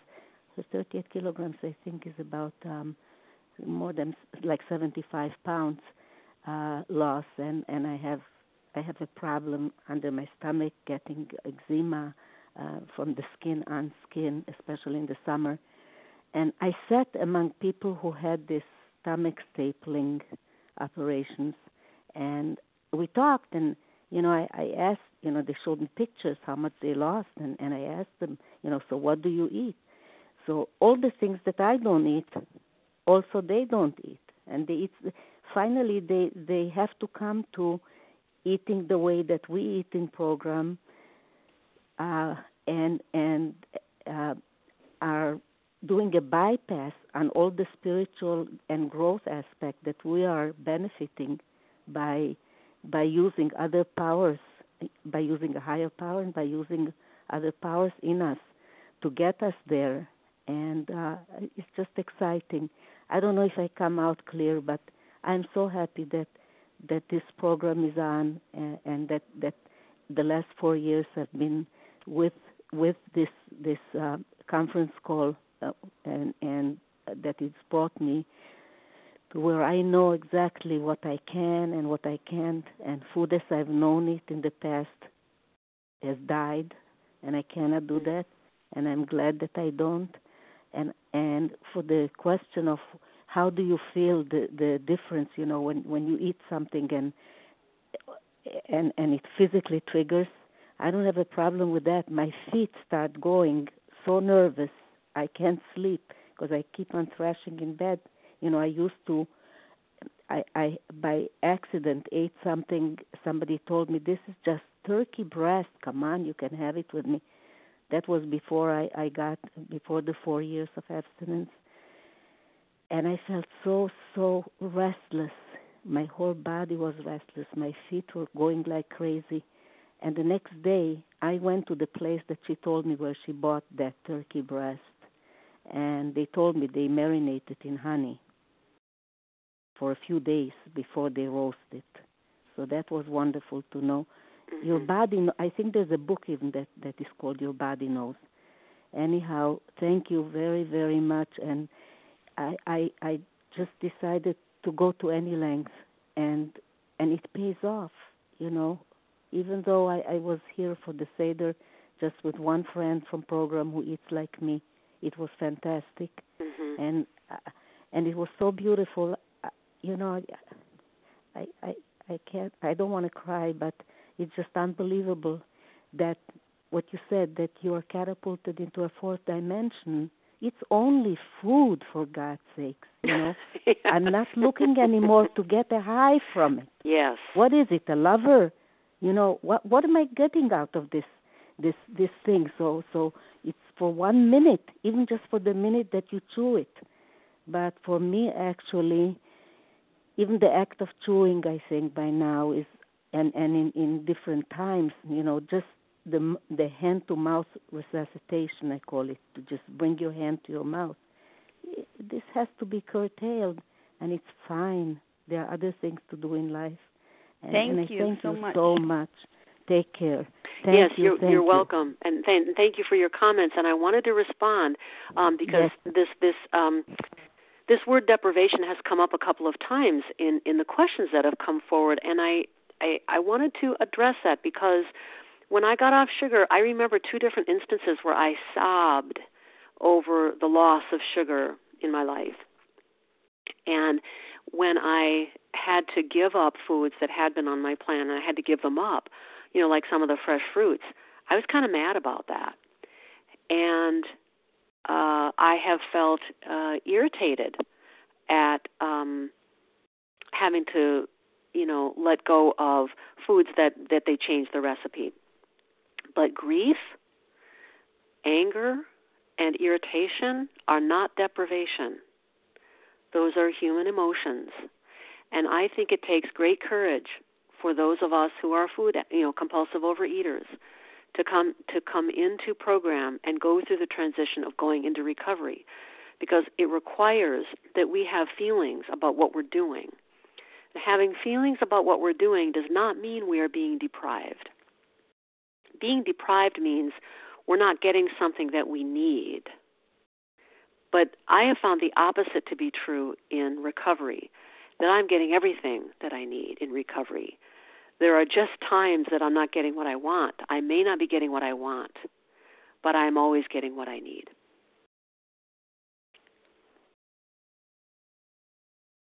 Thank you, Jo and Raquel, for the question. Thank you. Uh, as Raquel was offering her Morning, comment, Sharon. yes, yes, I go ahead. share? Go ahead. Yes, go ahead. Okay, I, I got on sort of towards the end, um, and I would just like to know if Jo would be willing to share her uh, telephone number. Oh, sure. It's 612 Uh huh. 377 4502. And is that Mountain Standard Time? That is Central Time. Central, Central, Time, United okay. States, yes. Okay, thank you so much. You're Appreciate welcome. all of the comments I've heard. Thank you. Sure. Thank you.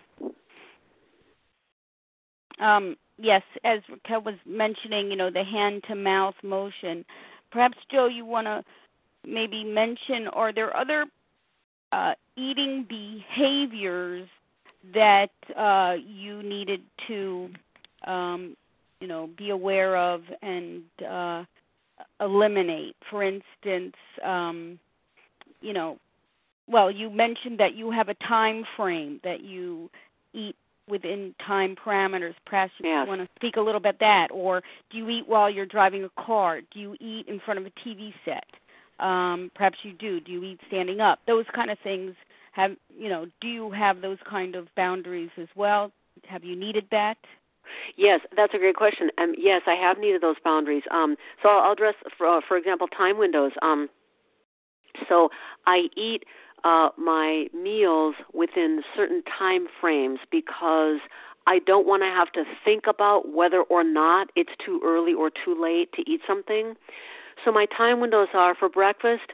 I get up really early, and like my alarm goes off at six, and I can eat breakfast anytime between 6 a.m. and 9:30. Now, most days I'm eating like by 7:30 because of just my schedule. But if I need to eat later, I can do that. I eat lunch anywhere between 11:30 and 2, dinner between 4:30 and 7, and then my metabolic, you know, it's probably between 8 and 10, around there. Now, occasionally I will need to go outside those boundaries. That's very rare, very very rare that I would go outside those boundaries and there are there may be extenuating circumstances that force me into that, but the vast vast 99.9% of the time I'm within those boundaries. And so, but when I say the boundary, when I say that I'm eating breakfast anywhere between six and nine thirty, it doesn't mean I'm taking three and a half hours to get the food in. It means that within that three and a half hour time, I'm sitting down for 20 minutes and eating my breakfast. And so my my plan is uh, I am eating the food uh, all together. So I'm not eating my protein at 7 a.m. and my starch at 8 a.m. All of it's there on the table, and I'm eating, and I eat until I'm done. Um, so all my food elements are there at the same time, and I eat until I'm done.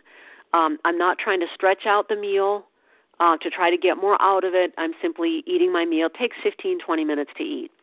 Um, I do sit down at a table with my food on a plate, in a bowl. I use silverware. I have a napkin. I put it on my lap. Um, recently, because I have ba- my back has been giving me problems um, in the morning, um, I am standing at my uh, baker's table. I don't bake on that table, but it's that's what I call it. Uh, my kitchen table that's high up, and I'm able to stand and eat because because of my back condition. But otherwise, I would be sitting. Um, let's see. So that would be so so my time frames um that's my time frames in terms of eating habits um excuse me um i'm generally eating without anything else going on. So like when i eat lunch i take a lunch break. I i, I walk away from my computer. I go downstairs. There's a this open foyer area where i work. And i'm and they have these benches and i'm sitting at the bench and I'm eating. I'm not on the phone while I'm eating. I'm not, you know, doing another activity while eating. The vast majority of times. There have been a few times, this is very unusual, where I will be eating at my computer. So the computer screen is in front of me and I'm eating. Um, but that's very rare. There's if if I'm in a work task that requires me to be at my desk during my lunchtime, I'll do that. That's that's very unusual. And I will say it's really not best practices for recovery to do that. But again, I'm still following my time window so that I'm I have to make sure I'm getting my lunch in in my time window and I'm eating all my food at the same time. So I have all of it out. I'm you know what I'm saying? I'm I'm I'm not trying to stretch it out um longer to get any kind of excitement out of it. Um and um so that's how so my meals are i'm i'm present to the meal. And the reason that that's important is it's important that i don't forget any food item because then that's going to start triggering my obsession. And i just you know want to be free of that. Um i my my food has to be in its place so that i can go and do what recovery really has me doing i kind of liken it to going to the dentist you go to the dentist you got to sit down in a chair the dentist comes in the dentist does their stuff they clean your teeth and then and then you're done. You kind of have to go in so that you can go out, and that's kind of my food plan is like that. So I have to pay due attention to my meal times, so that that 20 minutes is that 20 minutes, and then I can I can go on. In terms of eating in my car, when my car is parked, I can eat in my car. And there are times when you know, like if I'm out and about, like on this is on the weekends usually. I'm out and about, and it's going to be better for me to stay within my time windows to bring my lunch with me. Um, and I, if I'm in between errands, I'm parked. I turn the radio on. I eat all my food. But again, I'm in my time window. I'm eating all my food until it's done.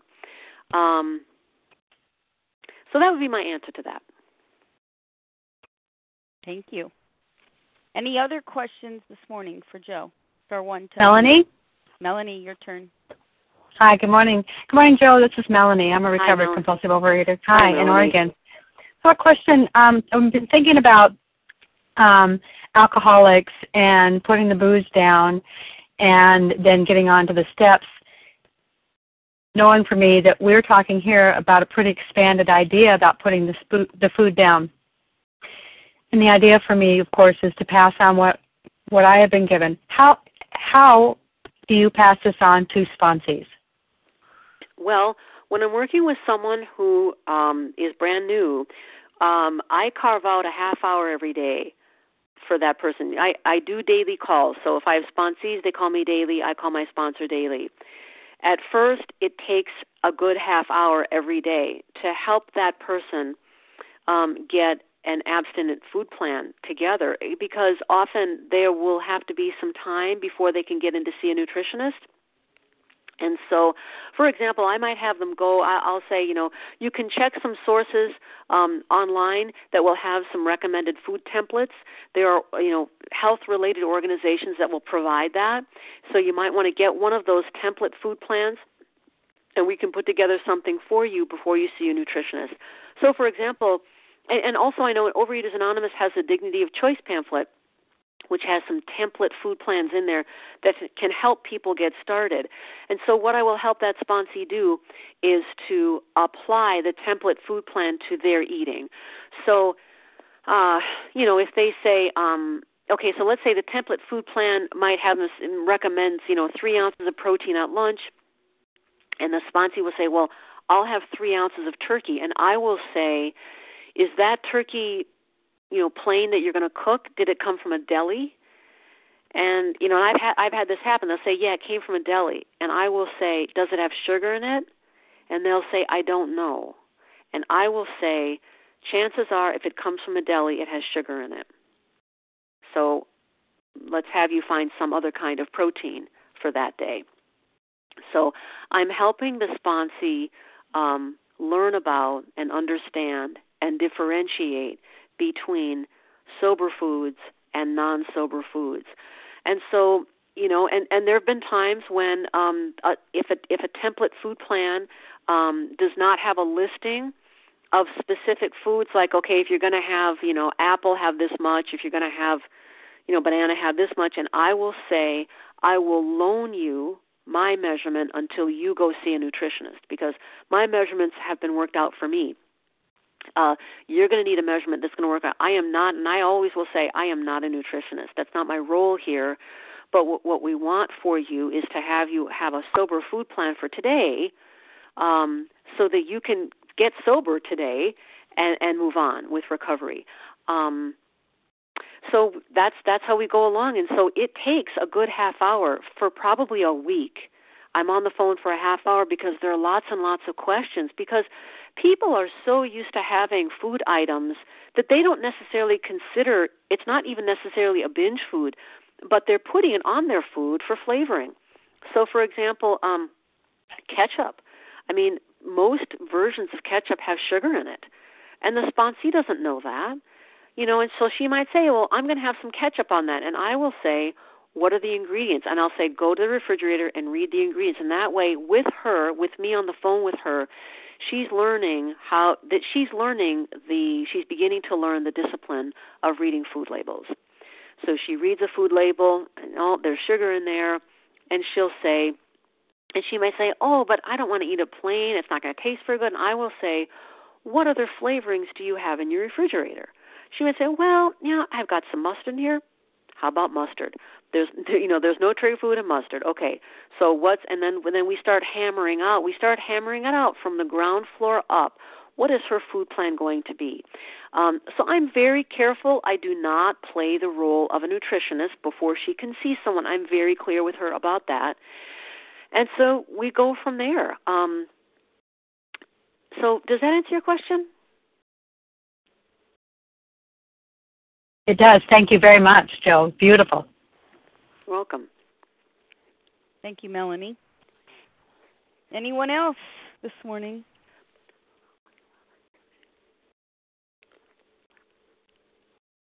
Allergy of the body.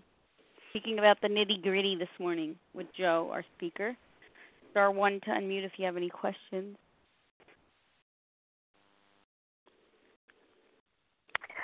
Uh, this is Sharon in Denver again. I just had a question like mustard that doesn't have any sugar in it, and I usually just, you know, put it on the bread. Do you weigh and measure stuff like that? I do. Yes, um, everything I have is um, is is measured because I found that um, it's. I was able to go for a while without measuring. What was it? Um, seasonings.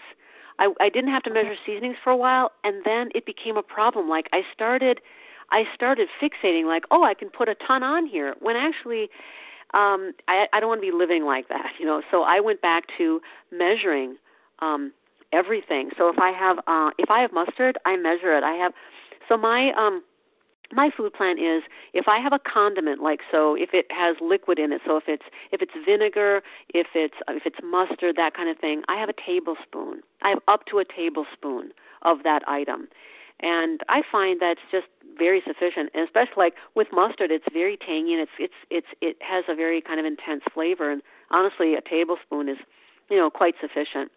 So yes, I do. I everything that goes into my mouth is measured.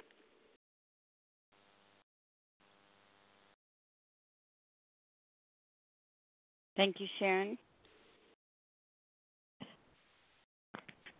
Fences keep some of us safe. Anyone else with a question? Hi, Jo. This is Honey. Hello, Honey. I just wanted to thank you for your specifics. Um, that's it's been very helpful to hear that. I have fought um, uh, not the sugar, not the flour, but a lot of other things.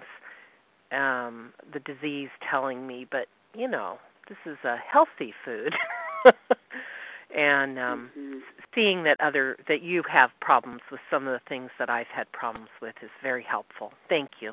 You're welcome. You know, I wanted to respond um regarding the healthy foods because that can be uh a trap for us as compulsive overeaters if something is healthy you know like um i will ask sometimes like when when i'm working with a, a new person and she'll say she'll commit a food um, and I will say, "Does that have any sugar in it?" And she will say, "No, it's organic."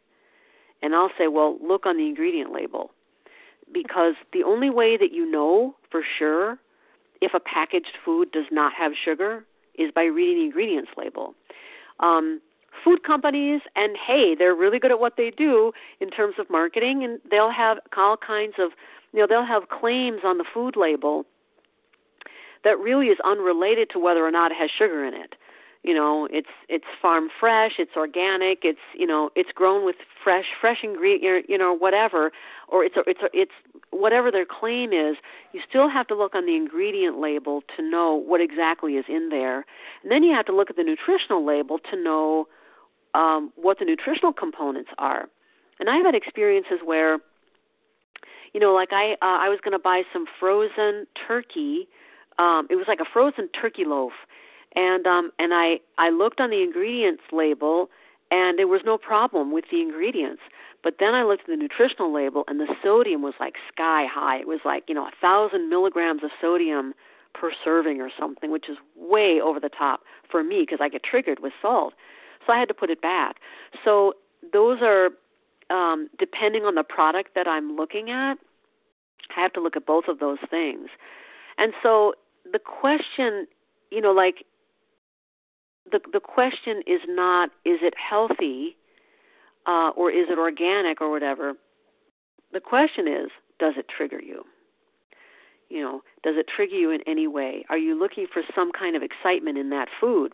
And that could be anything like, you know, there are some products that are fried and that same kind of product is baked and we might think the baked version is better, but if the baked version is a is a trigger for us, then it really doesn't belong on our food plan. So, that may comment on that. Thank you, Jo and Honey, for the question. Anyone else this morning? Star one to unmute. This is Sharon from Hi, Louisiana again. Yes, go ahead, Sharon.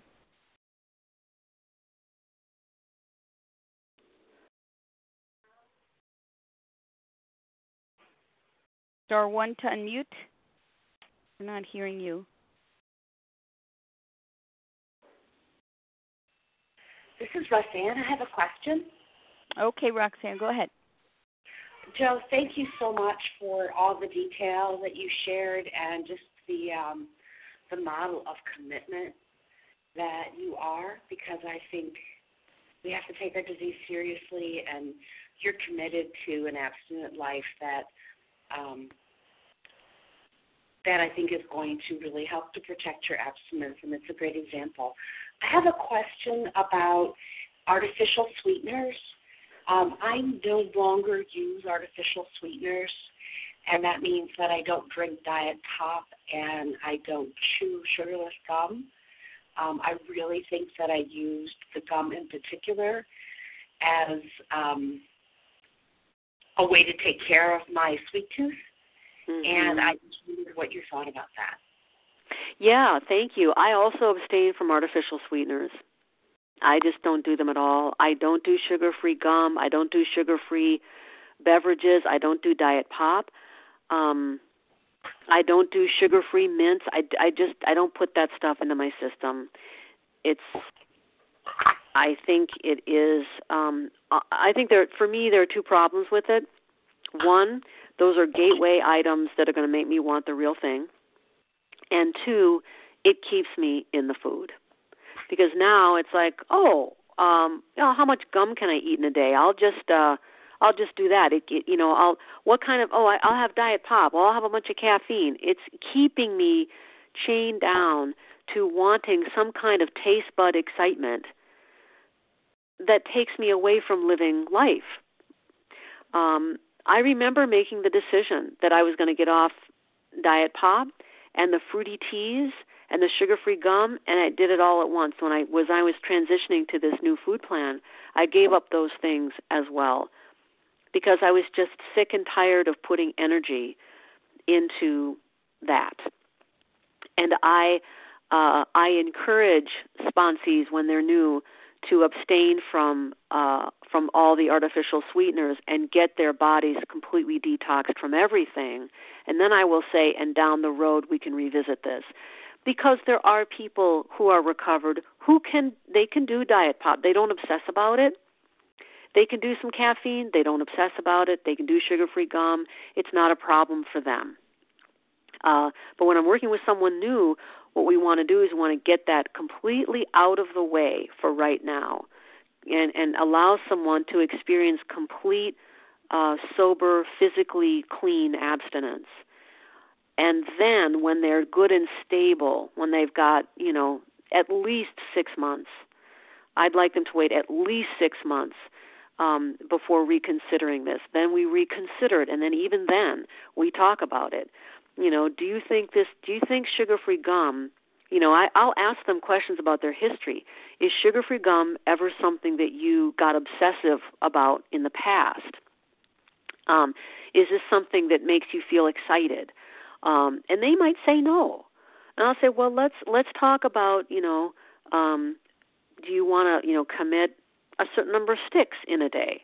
Like you're not going to go over a certain amount. Let's make sure that we keep this in a container so that it doesn't become a problem for you. So just because I abstain from all artificial sweeteners doesn't mean someone else is supposed to completely abstain from that.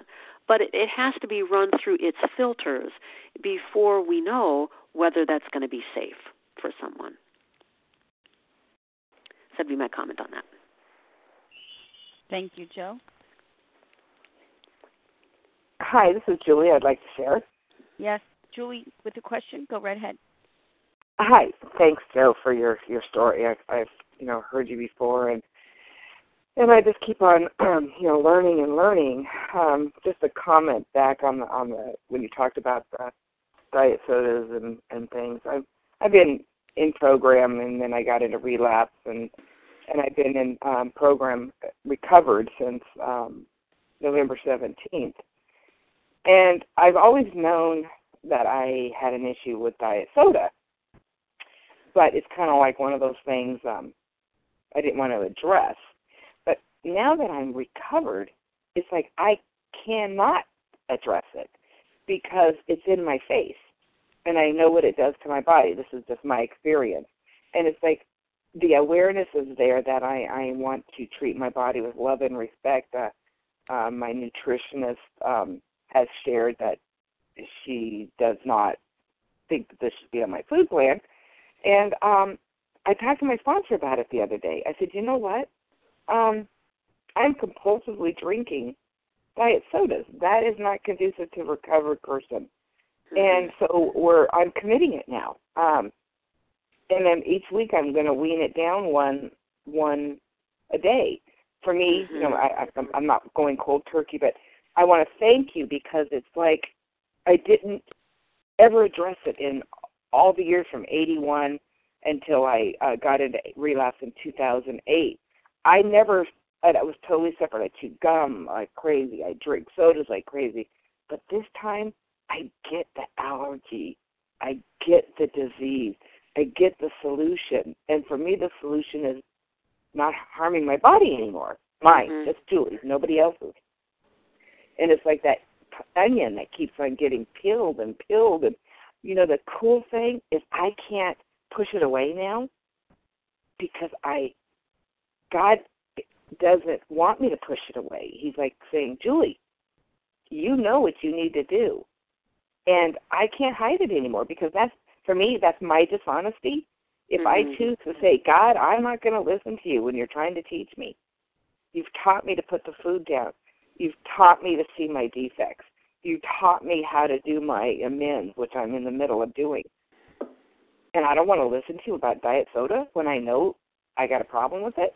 So yeah, you know, this is my second week, and it's like, thank God for this program mm-hmm. because it, it's it's not the food, it's mm-hmm. not the soda, mm-hmm. it's what I do with it. And so I thank you, Jo. I um, you know, I saw you in Minnesota year when I was in recovery the last time, but I wasn't really in recovery. I was just thin. Um, but now it's like, wow, thank you. I appreciate your share. You're welcome, and I mean, thank you for for sharing, you know, your own process too, Julie, because, um, you know, I I heard someone ask this question when I was newly introduced to the program of recovery, and she said, "How free do you want to be?" And, you know, the process that you're describing reflects that you want your freedom, and you're willing to go through a process of, um, you know, getting off that diet pop so that you can be free. Thank you, Julie, for the question and the comment. Anyone else this morning? Leah, this is Sharon. Can you hear me? We can. Okay, thank you. Um, I I think I want to thank you for your um, explaining or saying that when we come in, we have to get free of everything and then work on what you know what foods are triggers and because when I came in four years ago, if somebody had asked me what my binge foods were, I wouldn't have been able to tell them because anything would have been my binge food. I tell you.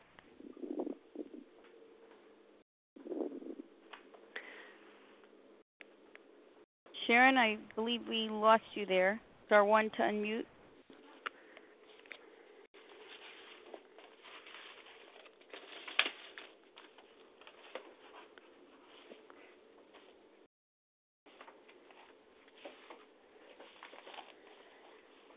Well, hopefully she'll make her way back uh, shortly. Anyone else with a question? Leah, can you hear me? Yes. Okay, sorry. Um, so I guess what I, you know, I think it's really important because I I listened today and you know I've been eating the same food plan for the last four years, and now and I'm not looking, you know, I, I know that I'm not looking to, you know, light it up, but I'm wondering if nutritionally what I'm doing is the best nutrition for me. And I really appreciate that. You know, like I said, if, when I first came in here, my binge foods, I I wouldn't, I couldn't tell you what my binge foods were. I couldn't tell you if it was flour, sugar, quantities, because all I did was eat. Mm-hmm. You know, if I had a bag of dog food and that's all I had, I swear to you, I would eat it. You know, I would go to any length to get food. That's Mm-hmm. what I did. I would go to any length. I would roll over anybody to get what I needed. And one time, uh, when my husband left me, I went into counseling, and I told the counselor I can't cry. I I can't cry, and I said it gets to my throat and it stops. And she said, "Well, I relate that more to your food addiction than anything because you're used you you you don't know what a feeling is because you're used to shoving them down." And you know, I just I, I've appreciated and enjoyed your your talk so much this morning. Um, what a blessing! What a blessing this program is and this meeting is. And with that, I'll pass. Thank you. Thank you, Sharon. Anyone else this morning before we wrap up? Hi, this is Sheila. May I share one more time? Sheila, go ahead.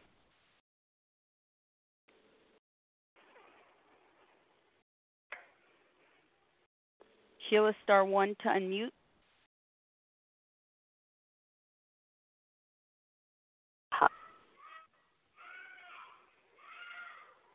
Sheila, give it a try. Go ahead. Can you hear me? Now we can. Okay. Uh, I just wanted to thank Joel and yourself and everyone that was online. It was just so much information. Um, just in the last speaker talking about allowing ourselves to feel, it just reminded me, for me, my disease, how much I will use the food not to feel. Um, and and that was a loud message that I just heard. Um, allowing ourselves to feel, allowing ourselves to cry, because for me, my disease, I use the food to anesthetize the pain. So I thank you for that very much. And with that, I pass. Mhm. Thank you. Anyone else going once? Twice. Hi, this is Hoodie. Hoodie, get on in there. Go ahead. Hey, good morning, Leah. Um, thank you for your service, and thank you, Jo, so much for your thorough and um, clear um, pre- um, presentation of this allergy of the body in a session of mine.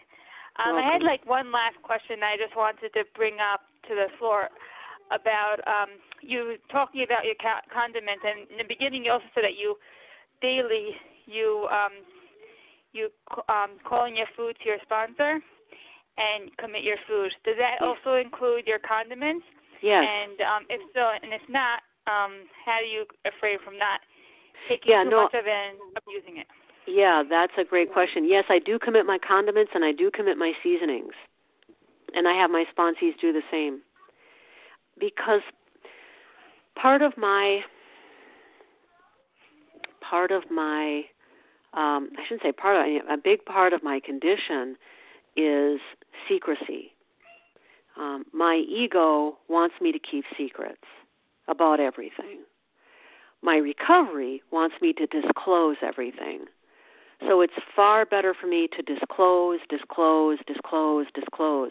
So I've learned, and this took it's taken a long time, and and it takes practice for me to have my default setting be to disclose, to reveal, and I consider uh, committing my condiments and my seasonings part of that spiritual practice. So that's why I do that. Um, yeah. I wanted to also um, loop back to a question that was asked a while ago about what do I do if I if I find that I'm eating something that I'm feeling triggered by. Um, I, I wanted to follow up with that. At this point in my recovery, if I were to eat something like the coconut milk, um, the the way the the trigger i at this point, I would say is it's there. Uh, it, it it's a it's at a low level. Um, it is not the same effect as when I was eating and I took a bite of a sugary baked good. What I'm very aware of today is the potential of what could happen if I kept that item on my food plan. So when I said that I finished the serving, that's why. It, it, it's not because I'm trying to get more of a trigger food in me. I'm not trying to get excitement. Um, I am trying to be reasonable in how I am, with my sponsor's help, um, continuing to refine a food plan. So I just wanted to add that. Thank you, Jo. You're welcome. Thank you very much. And thank you for your time this morning and your very informative and revealing presentation. Thorough, and we appreciate it so much on Allergy of the Body, the practical application in your life. And I will close this morning's presentation with a reading from A Vision for You on page 164. Again, thank you to Jo. Yes, you're welcome. Thank you for having me. Thank you. Our book is meant to be suggestive only. We realize we know only a little. God will constantly disclose more to you and to us. Ask Him in your morning meditation what you can do each day for the man who is still sick. The answers will come if your own house is in order. But obviously, you cannot transmit something you haven't got. See to it that your relationship with Him is right, and great events will come to pass for you and countless others. This is the great fact for us. Abandon yourself to God as you understand God. Admit your faults to Him and to your fellows. Clear away the wreckage of your past. Give freely of what you find and join us. We shall be with you in the fellowship of the Spirit, and you will surely meet some of us as you trudge the road of happy destiny. May God bless you and keep you until then.